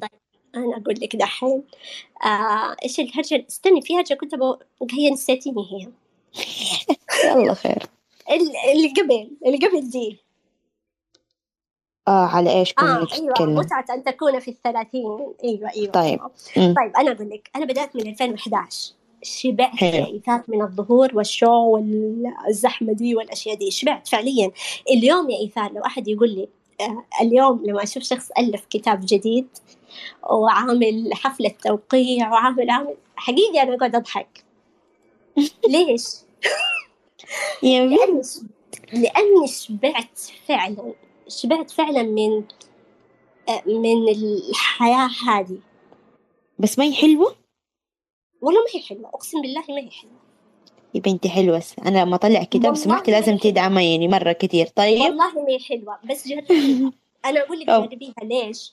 لأنه أنا لو ما جربتها ما كان وصلت لهذه القناعة عرفتي؟ امم فأنا عشت فكرة إنه أدخل مثلا آه، إنه مثلا يكون لي كتاب والناس كذا يتجمهروا حولي ووقع يا خلود لي في كتابهم وإنه أروح دورة تدريبية مثلا حضورية والناس يقولوا واو ما صدقنا نشوفك هذا جربته كله. حلو. ترى فعليا أنا هذه الحياة مو اللي أدور عليها. أنا أبغى حياة هادئة مستقرة. هذه حياتي فعليا. أنا أقدر أنجز في الحياة الهادئة. آه، ما أقدر أنجز في الحياة الصاخبة اللي كذا. ما أقدر إني أقابل ناس ويمكن هذه حاجة غريبة مرة إنه أقابل أشخاص وأنا ما أعرفهم معرفة شخصية وحقعد أجاملهم وأنا عارفة من جوتي إنه من أنتم؟ أنا ما أعرفكم. أنا فعليا ما أعرفكم بس أنا قاعدة أجامل. فأحس تتوقعي إي أحس نفسي كده كذابة لما أمسك مثلا كتاب وأكتب لشخص كلام وأنا لا أعرف الشخص هو يحبني وأنا ما أحبه مو ما أحبه بس إنه يعني ما أعرفه. فتعرفي كذا يعني كأنه أحس ما أدري كده أحس إني كأني كذابة كده ف فلما رحت حفل توقيع الكتاب كتابي الأول كانت المشكلة إنه أنا بأمسك كل شخص وبأتكلم معه. أتكلم معاه عشان أفهم إيش أقدر أكتب لهذا الشخص في الإهداء. الله مرة اوفر أيوة فيعني حتى في دوراتي التدريبية أنا أختي هي اللي تساعدني وتجي معايا وتعمل لي كل حاجة. فبعد ما أخلص الدورة المفروض إنه أخذ عفشي وأمشي. أنا ما أقدر أقعد أسمع لكل واحدة. وتيجي مثلا تقول لي وقعي لي في المذكرة. أجي أحب أسمع منها عشان أنا أعرف إيش أكتب لها الكلمة اللي تلامسها. فأختي مسكينة تيجي تقول لي ترى أنا نفسي لما تخلص الدورة كده لو في حاجة كده أسحبك من فوق وأخفيكي. لأنه أطول بعد الدورة أطول مرة كتير لدرجة إنه الجهة المنظمة المكان يجوا يطردونا. خلاص يلا برا خلصنا بنعزل بننام بنروح بيوتنا. فأنا د- لدي الدرجة يعني. فما أقدر ما أقدر إنه أكون كذا مع الناس وما أعطي لكل شخص الأهمية اللي هو يستحقها. أحس مرة صعب. طب أنت عارفة إنه هذا الشيء يعني دحين حيمشي مرة سوق كثير لأنه الجيل الجديد اللي هو جيل زد يقول لك يحبوا التخصيص يحبوا إنه الشيء يكون مرة خاص بهم فحس إنك لو أنت عملتي كده مرة حتفوزي بيهم بشكل كبير. أنا دائما فايزة فيهم الحمد لله. يا الصلاة على النبي ما شاء الله ما شاء الله الله يحفظك يا يعني حبيبي من, من الأشياء اللي أنا أحبها يعني إنه آه أنا دائما أفوز ب ب ب بجيلين. الكبار مرة لأنه بسمع لهم بشكل كبير وأخليهم يحكوا حكاوي زمان وأستمتع. والصغار مرة اللي كده عندهم أشياء غريبة بنبهر فيها عادة. وعادة في كل في الفئتين هذه المفروض ما تقاطعهم وما تستنكر أي حاجة يقولوها. فإذا عندك هذه الحاجتين تقدر تفوز فيهم. طيب حلو. طيب خلود آخر آخر نقطة خلينا نتكلم فيها لأنه أحس إنه أنا لسه عندي وأنت عندك لسه بس أحس خلاص طولنا. يلا قولي. بس لا لا أنا حابة أنا حابة. شوفي. آه يا خلود. الحب يا خلود. شفتي الإيش؟ الحب؟ الحب. إيش بي؟ إيش إيش بي؟ قالت حب كلثوم على اللي الحب بتقول عليه آه بالضبط. أنا عارفتك والله قالت كثير قالت كثير يا إيثار آه. قالت يلي ظلمتوا الحب. وقلت وزدت عليه. أيوة. أيوه. خلاص إيش تبغي؟ طيب. آه أنا في كان كذا كذا موضوع كنت بربطه بالحب.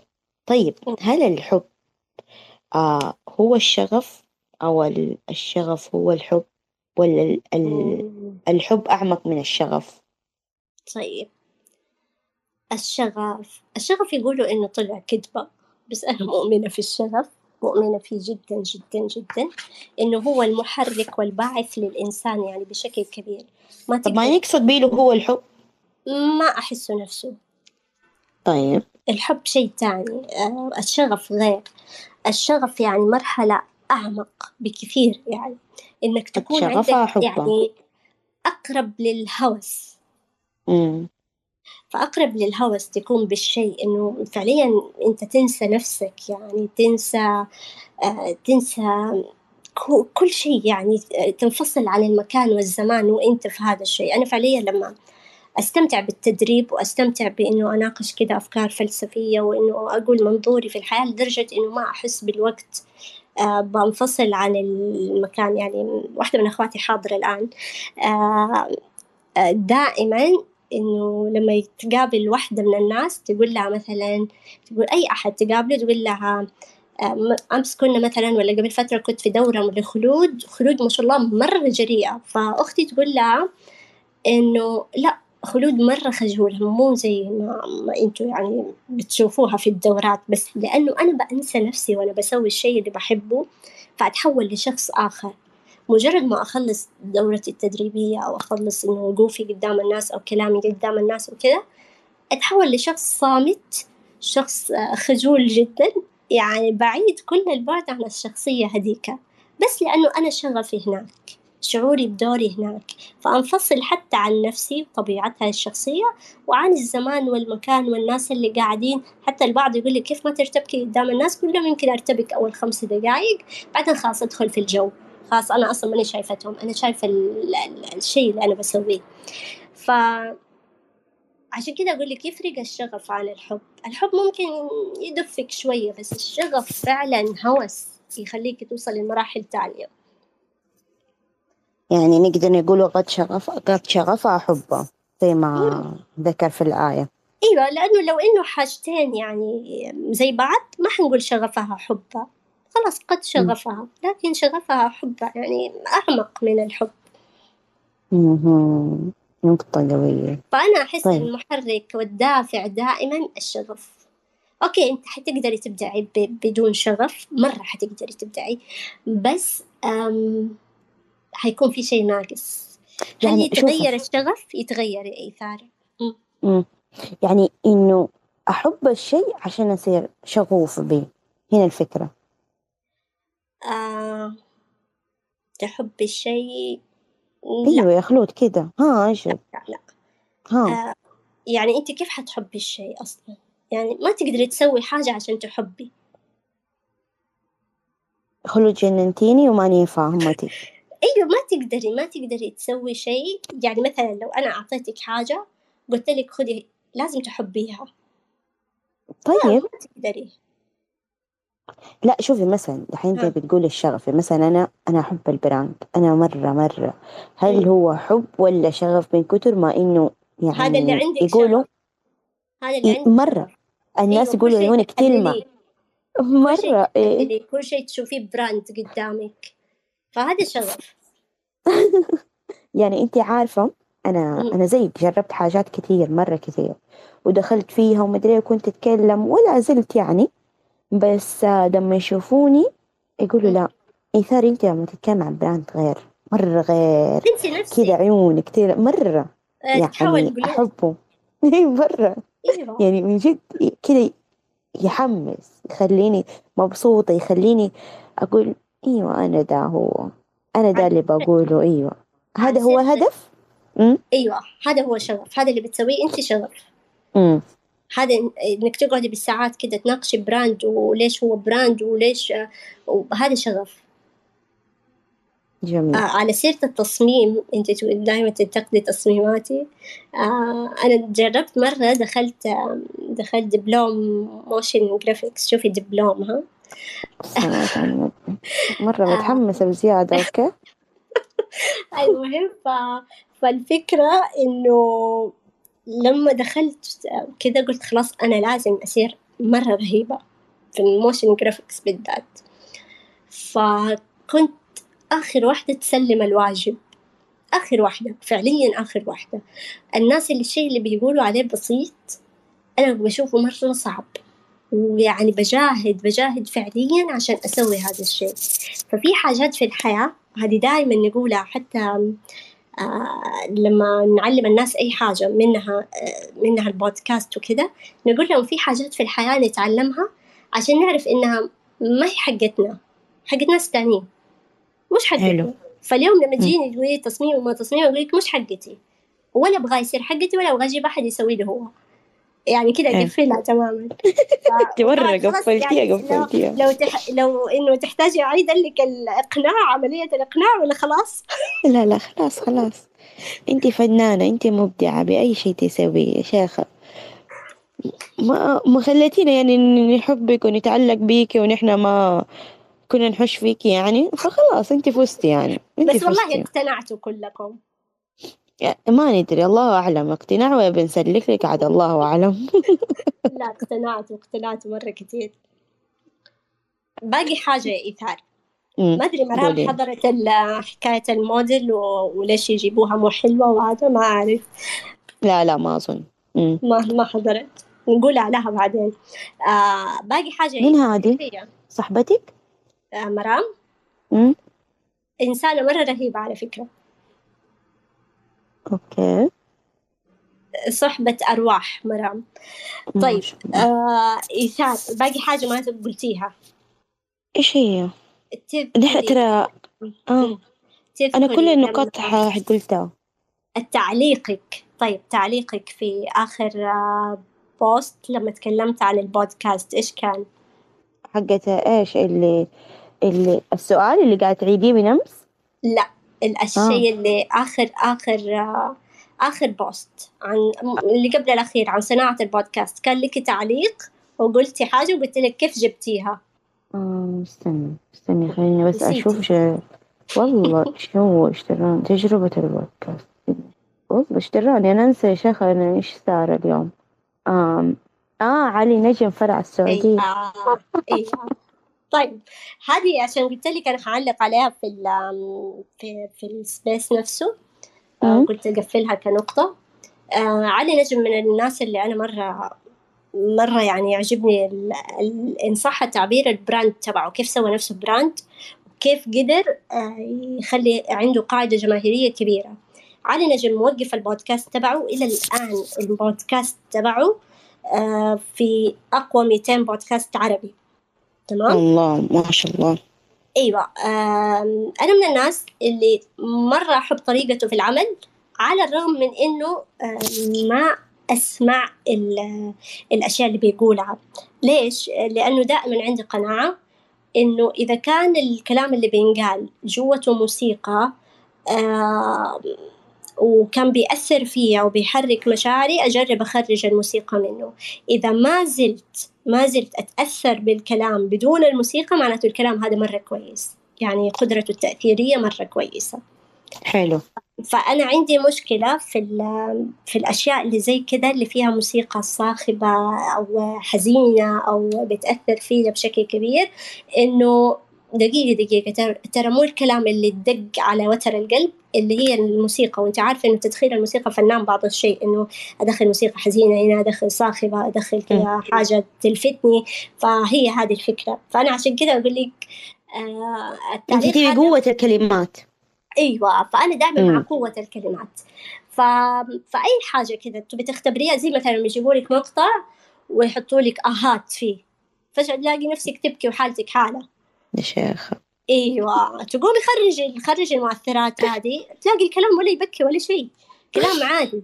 فأنا عندي إشكالية في هذه النقطة. حتى قلت لك إنه حتى تناقشنا في تفكير على الخاص قلت لك لا معليش هذه دغدغت مع المشاعر على الفاضي. قمتي قلتي لي وأنت إيش بتسوي؟ صح. انت إيش أيوة. بتسوي؟ لا، انت نفس الحكاية. لا. عشان انت بدون موسيقى يا يا خلود. بعصافير يا شيخة.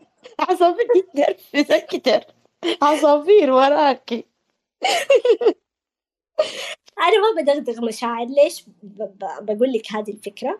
على الرغم من إني ألعب على وتر المشاعر أنا أعترف. ولكن الفكرة كلها إنه إحنا مجموعة إحنا إيش أصلا؟ إحنا مشاعر وأفكار. فاليوم لما أنا أتكلم عن شعور عن تجربة إنسانية أنا مريت فيها وأنت مريت فيها كمثلا مرارة الرفض مثلا. آه فأجي أقول لك أنا مريت بهذه التجربة أو بلاش أقول لك أنا مثلا أحكي لك إيش اللي حيصير في التجربة كلها وألامس شعورك في هذه النقطة بعد كذا أعطيك حلول منطقية. طيب حلو. هي هذه الفكرة. فأنت اتهمتيني اتهام صراحة قلتي إنه أنا أدغدغ المشاعر فقط. بس يا ما نختلف إنك أنت زي علي نجم. ترى علي نجم مرة فخم. يعني تقولي مرة الحمد لله وعلى إنك زيه. يعني أتابعه كمان. بس ما ما اسمع ما أسمع البودكاست تبعه ولا أسمع الفيديوهات تبعه. يعني يعطيك شعور يعني إنك حزينة حتى لو ما كنت حزينة. يحسسك إنه إنه في أحد خذلك حتى لو ما حد خذلك. طب هو يلمس المشاعر هو يقول الكلام الحقيقي اللي ما حد يقوله. آه بالنيابة عنهم. أيوة. الفئة الصامتة. بس أنا ما دي الفئة الصامتة. أنا الفئة اللي ما شاء الله ما أخلي شيء في نثري طب اسمعي اسمعي. أقري- اسمعي كلامه. انت عارفة خلود آم قبل قبل كذا يمكن الأسبوع الماضي كتبت ثريد طيب. طيب. كنت آه، ونزلته حتى الإنستغرام مين أنا وإيش بسوي وإني أنا ما بدي أحد يقول علي أستاذة وزي كذا. تخيلي هذا الكلام اللي أنا كتبته حتى هو مثبت خليني أرفعه. آه. أنا انتقدت في قرارة نفسي. انتقدت؟ طب نيجي لانتقادك عادي اسمعك. احاول تكون متقبل الانتقاد استغفر الله من الناس انتقدوا بس يلا مو مشكلة. آه طيب. آه شو اسمه؟ تخيلي مرة الناس تأثروا فيه يا خلود. والله يعني جاء عليه حفظ وال- والردود وكده والناس كيف؟ يعني أنا أنا ما كنت متوقعة. تعرف إني صحيت من النوم وكتبته يعني كم مرة مشاعري الحقيقية حقيقي مو على طول وأنا دوبي صاحية بس كم مرة مشاعري الحقيقية. ووصلت للناس ب- بطريقة واو.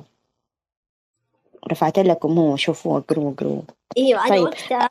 أنا وقتها انتقدته صراحة. آه غريبة ما جيتي تكلمتي طب قولي ها قولي أسمح لك شوية يا حبيبتي عشانك لا لا صاحبتي بعدين بعدين أقول لك. آه فخلاص. أوكي. لا هذا شكله فيه له ورشة طويلة. بس شوفي عن تجربة بعيد عن كل الانتقادات اللي في الحياة بتنقال وبعيد عن إنه يعني مثلا أنا أعطيك مثال. قبل كم يوم آه مو كم يوم يمكن شهر فاكرة فاكرة إيثار ال story اللي نزلته آه هل تعلم؟ وكتبت معلومات عني وخليت الناس تصوت. yes.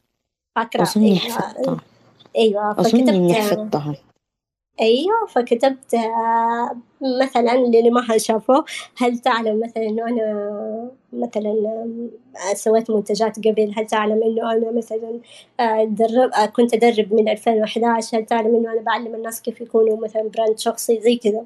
فكل الناس مصدومين إنهم طلعوا لا يعلموا. فبعد ما خلصت ال story هذا لأنه أنا ما أحب أعرف على نفسي عن نفسي بالطريقة الناشفة بالطريقة الجافة اللي اللي فيها الكلام ذاك المنمق والمرتب ولا هذا رغم إني أعرف أقوله كويس بس ما أحب.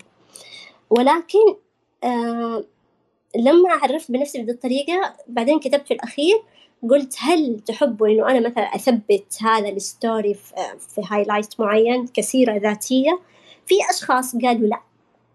ليش قالوا لا؟ أنا أتفهم وجهة نظرهم هم يشوفوا خلود كشيء كذا المفروض تكون حاجة مرتبة تحط سيرة ذاتية مرتبة تعرف عن نفسها بطريقة مرتبة فهم شافوا إنه لا فأنا عشان أوصل لحل يرضي الطرفين في ناس قالوا إيوه في ناس قالوا لا عشان أوصل لحل يرضي الطرفين قلت أوكي ما له داعي بس حنعمل الفقرة دي من كل فترة والتانية والسيرة الذاتية الأساسية أصلا محفوظة في المدونة تبعي مم. فالكلام العفوي دائما حيوصل للقلب. أيا كان يا إيثار حيوصل للقلب. طالما هو من القلب حيوصل للقلب. فطبيعي إنه في ناس حيقولوا أنا مرة تأثرت بالكلام اللي قلتيه آه، بس لما أجي أنا كشخص نفس اللي حصل لي كشخص أشوفك من برا حاجة كبيرة وتستحقي دائما إنك تكوني في أفضل مكان وأفضل وإنه عملك دائما يتوج وكذا حقول لك معلش يا إيثار اكتبي لي كلام أكثر منطقية آه، اكتبي لي كلام آه، يعني أنا أقرأه كشخص ما أعرفك وأحس إنك واحدة واو مرة رهيبة. ف... فيمكن شوفي في نقطة آه آه دائما إيثار تقول للناس أنا بكون صاحبتكم. صح؟ امم صحيح. أيوة, أيوة دائما إيثار تقول للناس أنا بكون صاحبتكم. و... والبزنس ما يحتمل أصلا إنه أنا بكون صاحبتكم. فأنا أنظر بهذه النظرة إنه لا أنت مو صاحبتهم. أنت حتعلميهم. عرفتي الفكرة؟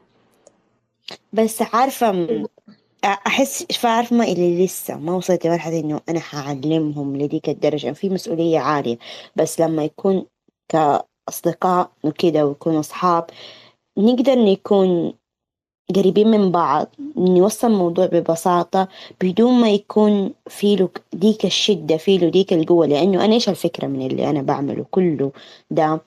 آه أنا أوقات أقول أنا أقدر ما أطلع في ال social media أنا ماني محتاجته ك ك brand specialist. نحن شغلنا ما يعتمد على ال social media يعتمد على العلاقات.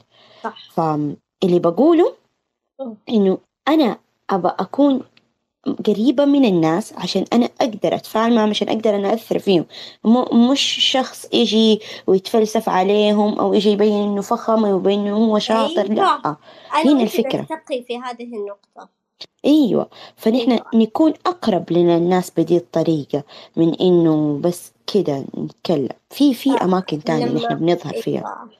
لما بدأت كلام عفوي آه وأنا عندي جملة كده في البداية أنا خلود بعد حمان وهذا البودكاست خاص جدا جدا جدا لأصدقاء خلود. الجملة دي آه كانوا في ناس يوصلهم البودكاست يقوموا يقفلوا البودكاست. يقولوا شكله وصلنا بالغلط. طب ركز ركز إنه موجود على منصات مفتوحة. والله بجد ترى في ناس عندها ذمة وضمير يعني بيقفلوا البودكاست وخلاص. يعني كثير رسلوا لي يقولوا لي قفلناه نحسب إنه خاص وصلنا بالخطأ يعني. ف في في وقت في ناس تانيين كانوا بيرسلوا لي على الخاص إحنا أصدقائك. أنا كنت لسه ماني متقبلة يعني أنتوا أصدقائي. فأنا أنسى الفكرة يعني فلدرجة إني أقول لها ليه فين شفتيني؟ ف... فتقول لي لا أنا قصدي إنه أنا أصدقائك يعني من البودكاست وكذا ففكرة إنه شخص آه، يمكن أنت إيثار أصلا اجتماعية جدا. مرة آه، كأنا كشخص انتقائي ألاقي صعوبة كثير في إني أتواصل مع ناس أصلا ما أعرفهم. ألاقي صعوبة كثير إنه أنا أقول على الناس أصلا أصدقائي. ف فيعني أي أحد مثلا يعني كذا يستوقفني الموضوع. طيب إحنا ما نعرف بعض. يعني بعدين برجع لحكاية الوعي إنه الحياة صارت لأ كلها كده داخلة في بعض و يعني كده يعني ما أدري كيف. صرنا نعرف بعض. أيوة. أكتر. أيوة. فحاول إني أتقبل الفكرة دي. وما تعرفي قديش يعني أنا تقريبا كل أسبوعين تراودني فكرة آه، إني أترك ال social media. آه، أحس إنه في كذا يعني نوع من الضغط؟ مش الضغط آه، الدنيا كده داخلة في بعض. فعلا آه. يعني بشكل غريب. فعندي أنا أصلا يعني حتى لما عملت تحليل نقاط القوة عندي نقطة رقم واحد اللي هي اللي هي الشخص الانتقائي. الشخص الانتقائي يعني لما يقعد مع شخص واحد آه، يعطيه كل اهتمامه وإنصاته و و و. هذا اللي يخليني ترى متفوقة في جلسات الإرشاد إني أعطي الشخص الاهتمام بشكل كبير. آه، هي نقطة قوة بس إذا زادت عن حدها ممكن تتحول لنقطة ضعف. ف فيعني السؤال إنه إلى متى؟ وسؤال هي الدنيا حتروح لفين؟ وسؤال سؤال هو إحنا صح ولا خطأ؟ ولا هل إحنا في حقيقة أو وهم؟ ترى هذه أسئلة أسئلة مرة كبيرة. أسئلة كبيرة. أنا مرة أسألها نفسي صراحة. مم. كيف؟ مم. وجودية هذه أسئلة إيش؟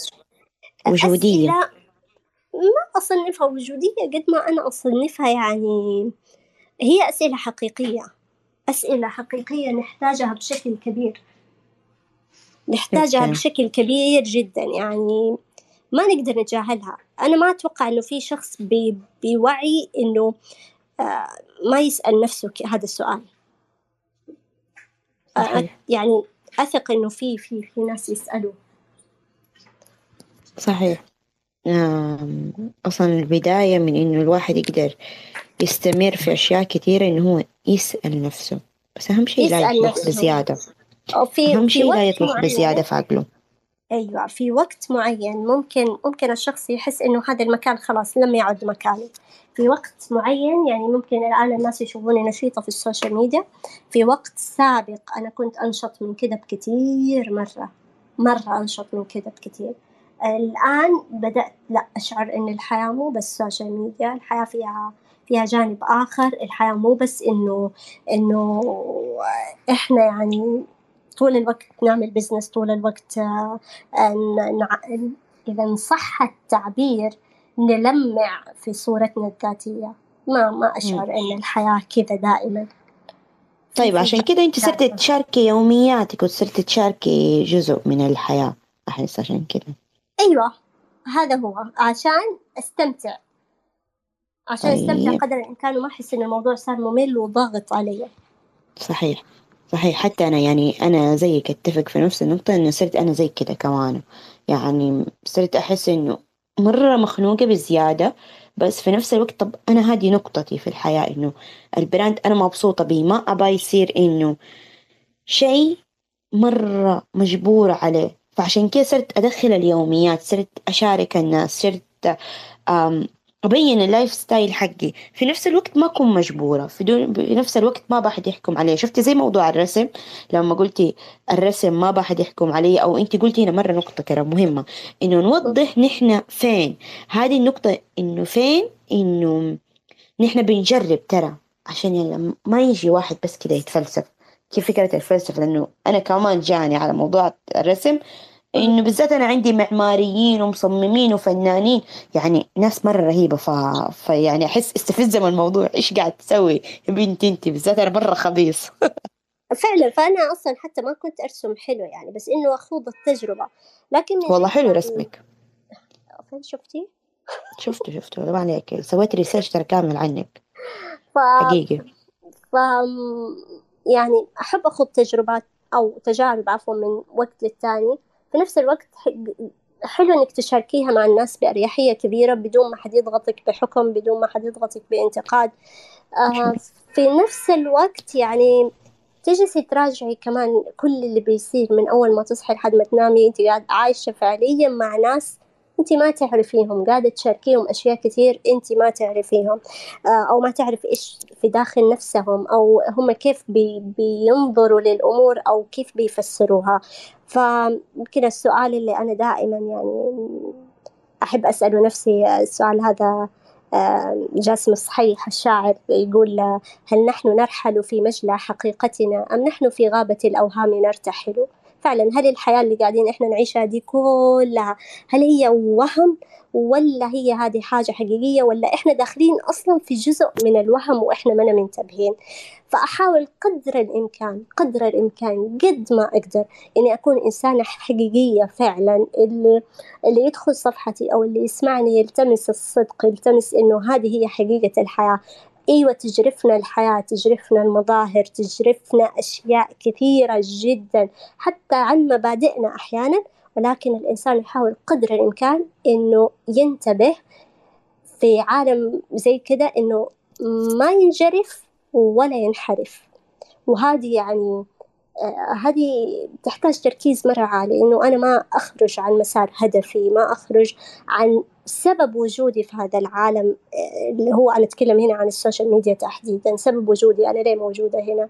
فدائما أذكر نفسي بالهدف آه، أعرف إنه أنا أحيانا كذا أخرج أو أشطح هذه كلها أعرفها لكن أهم شيء إنه حتى لما تشطح أو تشطحي أنت تكوني عارفة يعني شطحاتك تكون بوعي.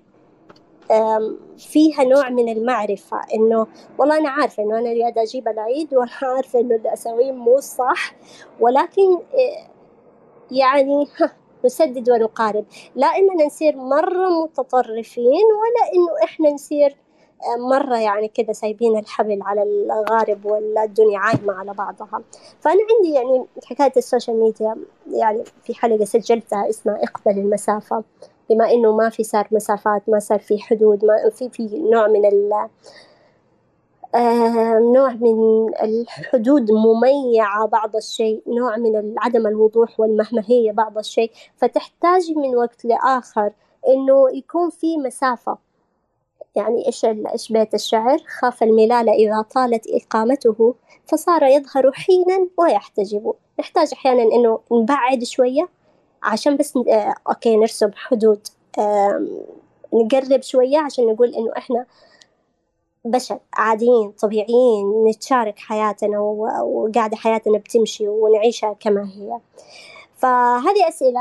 أنا أشعر إنه أنا ما كنت أسأل نفسي هذه الأسئلة كلها بس زي ما قلت يا إيثار يمكن الواحد لما شوية يتقدم أو ينضج أو يكبر حبتين آه، تتغير مفاهيمه نحو الحياة وتتغير أشياء كثيرة. يعني قلت لك إنه في لحظة ما أو في فترة ما أنا عشت الصخب هذا عشت فرحة توقيع كتاب وإنه الناس يتجمهروا حولي وإنه إنه إنه والنجاحات هذه في فترة أخرى خلاص شبعت اكتفيت آه، أشعر إنه خلاص تعرفي في خطوة جاية أباها تاني غير دي أيوه في خطوة تانية في نجاحات أخرى في الحياة في تميز بالضبط. آخر حتى مو شرط أحيانا أشارك الناس فيه.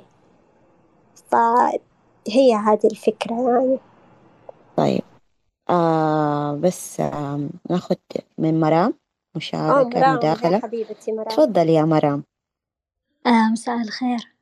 مساء مساء النور. النور. صوتي واضح؟ هنصير صباح يا مرام. قولي لنا صباح الخير. هو أنا أنا مو مركزة. بداية إن شاء الله إن اللقاء مسجل. مرام مرام دقيقة. بقول لهم حاجة. بقول لهم إنه أنا ترى ورايا ظهر. مرام محامية ها؟ أي. عاد راجعي كلامك اللي قلتيه يا خلود والله صراحة.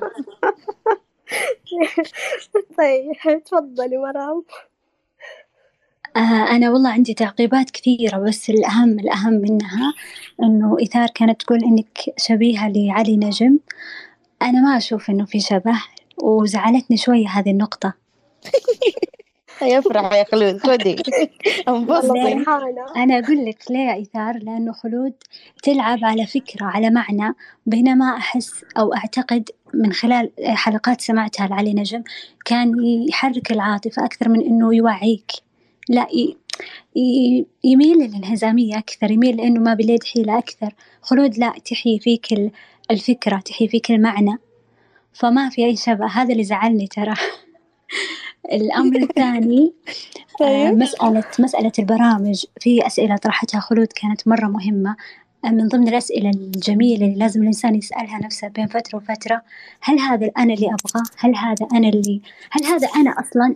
أو أنا بس ركبت الموجة ومشيت سواء باهتماماتي بمشاركاتي بشخصيتي.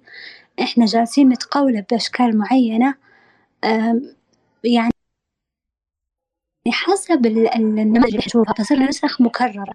بس عشان كذا نأكد على كل حقيقية هذه قيمة مهمة مرة. وبس هذا اللي عندي. الله يسعدك يا مرام. الله يسعدك. شكرا يا مرام على مداخلتك. وعندي انتماء لخلود وعندي انتماء لعلي نجم. بس خلود والله صراحة يعني اعتراف يعني مرة. يعني أموت من برودك وانت تقولي البودكاست مرة برود وهدوء ما أقدر أتحمله. قبل فترة كان في أشخاص يسألوني فعليا وأنت كان واحدة منهم تقولي لي أنت تعصبي صح؟ أيوه لأنه شوفي لا شوفي انت دحين لما نحن قاعدين نتكلم في ذا اللقاء خلود انت كده يعني في كده حماس لما تتكلم في بودكاست مره بهدوء وبرود والله اليوم في الصباح سمعت معلش ما قدرت أكمل كل الحلقات؟ اللي أنا كنت بس يعني لا برود مو طبيعي مو جاني النوم ما أقدر أتحمل البرود ولا بنتي بشويش ونتكلم أنا آه. أقرأ نص أدبي. أنا صبيت مشاعري كلها فيه. مشاعري وأفكاري. لازم ما قدرت أبو. بطريقة معينة. ما حوصل آه. إياه بالطريقة هذه اللي أنا أتكلم فيها. ف... فلا دائما ترى السؤال يعني بيوصلني. أنت بتعصبي؟ أقول لهم يا جماعة ترى أنا- ترى أنا جدا عصبية ولكن بعصب بهدوء. نبرة صوتي عشان هادية ما بتعطيني انطباع اللي إنه إنه هذه بتعصب لا بعصب بهدوء وغير كذا بحاول أكظم غيظي دائما. ف فيعني ما ما ما بيظهر علي وهذه نعمة الحمد لله. طب كويس الحمد يعني لله. زي الناس. كويس. آه طيب أنا أخذ سؤال من خلود. يا أهلا خلود. خلودات كتير هذا. علينا. مم. أهلا مساء الخير مساء النور كيف حالكم يا بنات؟ أنا شايفة ال group. كأنه group. نسائي أنا مرة انبسطت صراحة لما شفت اسم خلود بدحمان كذا في ال- ضمن المساحات وما شاء الله أبدعتوا في الوصف خلود بدحمان brand فخم من جد brand وفخم كمان أحيانا يكون عندنا في. ال timeline عبارات يكونوا يعني الناس كاتبينها أو مقتبسينها واضح فيها لمسة خلود بدحمان أطالع تحت ألقى اقتباس خلود بدحمان من أكثر الناس اللي أنا صراحة فرحني. تشرفت إني تعرفت عليهم عن طريق تويتر. الله يسعدك الله يسعدك يا خلود. ما أدري هو تأثير. الاسم يعني ولا؟ آه آه، إيوه في ولاء كبير للاسم. أنا أحب خلود مرة ليش؟ لأنها مركزة فعلا على الشيء اللي هي بتسويه. آه حصل بيننا تعاون مرة. آه من أروع الناس اللي تعاونت معاهم صراحة في استضافات الثلاثاء. احب أحب الناس اللي فعلا مركزة وقاعدة تعطي بإخلاص وضمير خلود من الناس اللي اللي منهم صراحة الله أي أحد يسعدك يبغى. يتعلم والله مرة تشرفت بمعرفتك. من الصداقات اللي أنا سعيدة جدا تويتر أنعم علي فيها يسعد قلبك يا رب ومرة حبيت ال- حب أنتوا كذا يعني اللقاءات تبعكم ال brand ال brandات اللي جايبينها كلها إيثار؟ brandات بشرية فاخرة أيوه إيثار مرة. كذا. من آه. رب ربطي مع خلود على طول بدون كلام انتهينا. يا رب خلاص. شرفني والله. حبيبتي الله والله أنا الشرف لي كل طيب، برانداتنا فخمة. أيوه. بس خلود كمان نوع فاخر على قولتها. وشوفي خلود كمان خلود بن صديق ترى مرة رائعة. إنسانة مركزة على هدفها مرة ومعروفة ترى في الإنجليزي. آه، ما شاء الله الله. يبارك لك. ما شاء. الله. رهيبة. إيثار باقي أي سؤال؟ قلت اللي في نفسك كله اليوم. أنا أنا خلاص والله خلصت كل الأسئلة اللي جهزتها كل طيب، الأشياء وكل هذا عشان نختم كذا لأنه إحنا تكلمنا عن الماضي والحاضر.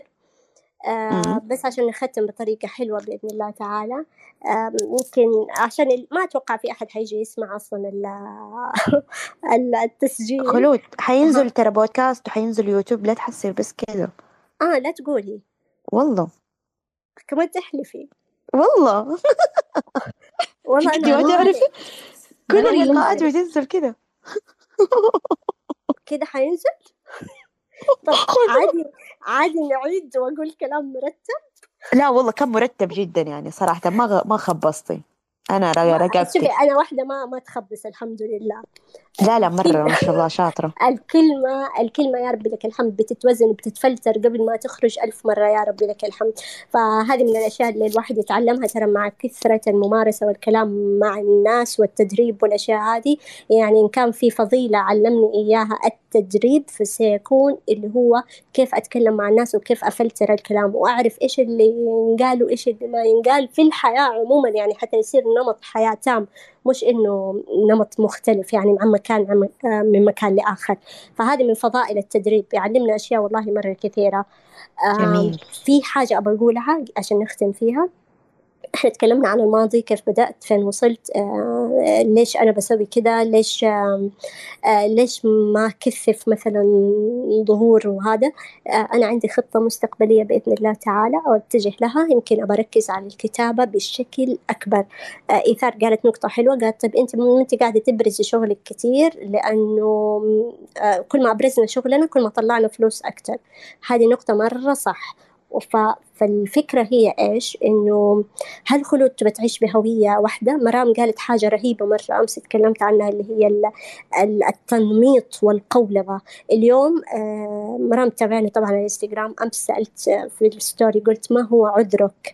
فأنا كنت أبغى إجابات أدبية إجابات فلسفية إجابات حلوة كل مين قال لي آه قال لي المسؤوليات التشتت الأشياء هذه فنمط المدربة واضح عند الناس بشكل كبير يمكن اليوم لو أبغى أخرج من هويتي اللي كونتها للناس خلال العشر سنوات أو الحد عشر سنة الماضية أبغى أخرج من هوية المدربة لهوية الكاتبة اللي توصل للناس من خلال كتابتها ومن خلال صوتها بشكل أكبر ويمكن من خلال كتابتها بشكل أكبر. فاليوم لما أحد يقول لي إنه طب أنت ما أنت قاعدة تبرزي دور المرشدة أو المدربة بشكل كبير آه، أنا صراحة أتعمد لأنه أنا قاعدة أبني هوية الكاتبة آه، بشكل أكبر لأنه في سؤال سألته نفسي إيش الشيء اللي يا خلود ممكن تتخلي عنه ويبقى معاكي حاجة واحدة؟ أو الأشياء اللي تتخلي عنها وتبقى معاكي حاجة واحدة أو موهبة واحدة لقيت إنها موهبة الكتابة. أنا روحي في الكتابة. يعني برامجي هي عبارة عن إيش؟ عن كتابة قراءة بحث وأشياء زي كذا. فلما أرجع لكنه أو عباء أو محتوى الأشياء اللي بسويها هو في الواقع أنا أكتب.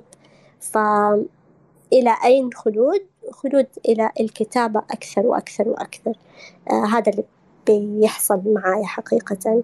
آه، أتمنى إنه أبقى أفضل إنسانة حقيقية إنه ما في إنسان يصير حقيقي مية بالمية. أنا أفضل يعني أتمنى أتمنى وأطمح إنه إنه أكون دائما صادقة.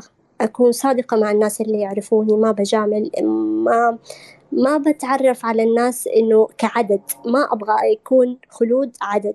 مدري كم ألف متابع. لا أنا ما أبغى كذا. أبغى حقيقي يكون حولي ناس حقيقيين وأنا حقيقية معاهم. لما ألمسهم ألمسهم بصدق. مش مش ألمسهم كأرقام. مش مش اللي يجي يتعاون حتى معايا قاعد يتعاون مع خلود كعدد متابعين. لا أنا ما أبغى كذا.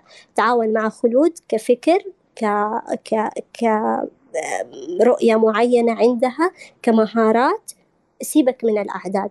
فاليوم أي تعاون أنا أحس إن الإنسان قاعد بيتعاون معاي عشان آه عشان مثلا عدد المستمعين في البودكاست أو شيء أنا صراحة أجنبه على جنب وما أبغى. أنا ما أبغى أعداد أنا أبغى فكر أبغى تعاونات حقيقية أبغى إنسان مؤمن بالمبدأ والقناعة والفكرة. هذا اللي يهمني في, في الناس اللي قاعدة أشتغل معاهم كلهم. جميلة خلود. وصراحة أنت يعني قدوة لينا كلامك أعمق الله من وأنت أعمق من الكلام حتى اللي بتقوليه واللي ما يعرفك يجهلك كثير. آه في النهاية آه منعتيني إني أقول إنك كاتبة بس في النهاية أشوفك مليون مرة استنى اللي حي... اللي حيقسم الحلقة وحيقول آه إيش المواضيع اللي تكلمنا فيها حخليه يحسب كم مرة قلتي أنا كاتبة طيب؟ والله اللي حيقسم الحلقة والله مسكين. أتحداه يعني يقسمها. يا بنتي والله أنا أنا حزينة عليها من دحين. بس إنه من جد حتتقسم حلقة ف يا. آه فخلود أنت يعني من جد من جد عظيم بس يعني باستثناء إنك ما تعرفي تصممي وإن شاء الله يعني بس بس ماشي سوقك. بس ماشي سوقك الصراحة يعني ما شاء الله ما شاء الله ما نحسدك فيعني. لازم نعرف إنه أيوه. في أشياء أعمق. بالضبط هو ده. في أشياء أعمق. فال brand هو يتعلق بالأشياء الأعمق بالفكر في الم... ال- ال- المبدأ القيم الأهداف الرؤية الرسالة. الشخصية. هذه كلها اللي تكون ال brand. هذه هي اللي اللي في النهاية نحن حنقول آه خلود هذه هي القدوة. هذه هي الشخص اللي الناس يبوا يكونوا قريبين منه أصدقاء أصدقاء خلود الاصدقاء اللي هو إنت إيش تقولي أصدقاء خلود جدا جدا؟ دائما أصدقاء خلود امم بالضبط هو ده. فشكرا لأنك كنت معايا في هذا اللقاء وشكرا لأنك صاحبتي وشكرا لأني أعرفك. آه مرة أنا أحبك صراحة. آه على كثر ما أنا آه أنا شوفت من ثلاث ساعات وأنا بتكلم بس ترى ما أعرف آه أرد على الكلام الحلو. مو مشكلة مو مشكلة أقل شوية يعني شيء عشان لا يحسدوك يا خلود يلا مو مشكلة. ف فمرة شكرا والله يا حبيبتي. وبالنسبة للكل اللي حيبغى يستمع للحلقة واللقاء حيكون موجود حاليا على التويتر وحينزل بإذن الله على البودكاست وعلى اليوتيوب. أو حيكون مقسم كمان في المواضيع بالدقائق عشان نحن تكلمنا في مواضيع كثيرة فاللي يهمه موضوع معين حيرجع له. و... وشاكرة لكم تواجدكم كلكم. مرة شكرا. وشكرا لك يا خلود. الله يعطيك العافية. حضروا شكرا إنه وفعلا حضوركم يعني فرق معايا يعني مرة كثير يعني إنه في أشخاص يقعدوا يسمعوا لي هذا الوقت كله. هذا مو شيء شوية. مو حاجة صارت من مسلمات الحياة أو بديهيات الحياة عندي. لا أنا لليوم بتفاجأ. لما أشخاص يتابعوني لليوم بتفاجأ لما بعدد الاستماعات كتير لليوم بتفاجأ بمحبة الناس. عمرها ما حتكون حاجة بديهية أبدا. هذا رزق والواحد دائما لازم يستشعره. مرة شكرا إيثار. عفوا. الله يبارك لك يا رب. يلا. يا يلا. ليلة سعيدة وتصبح على خير. مع السلامة. السلام مع السلامة.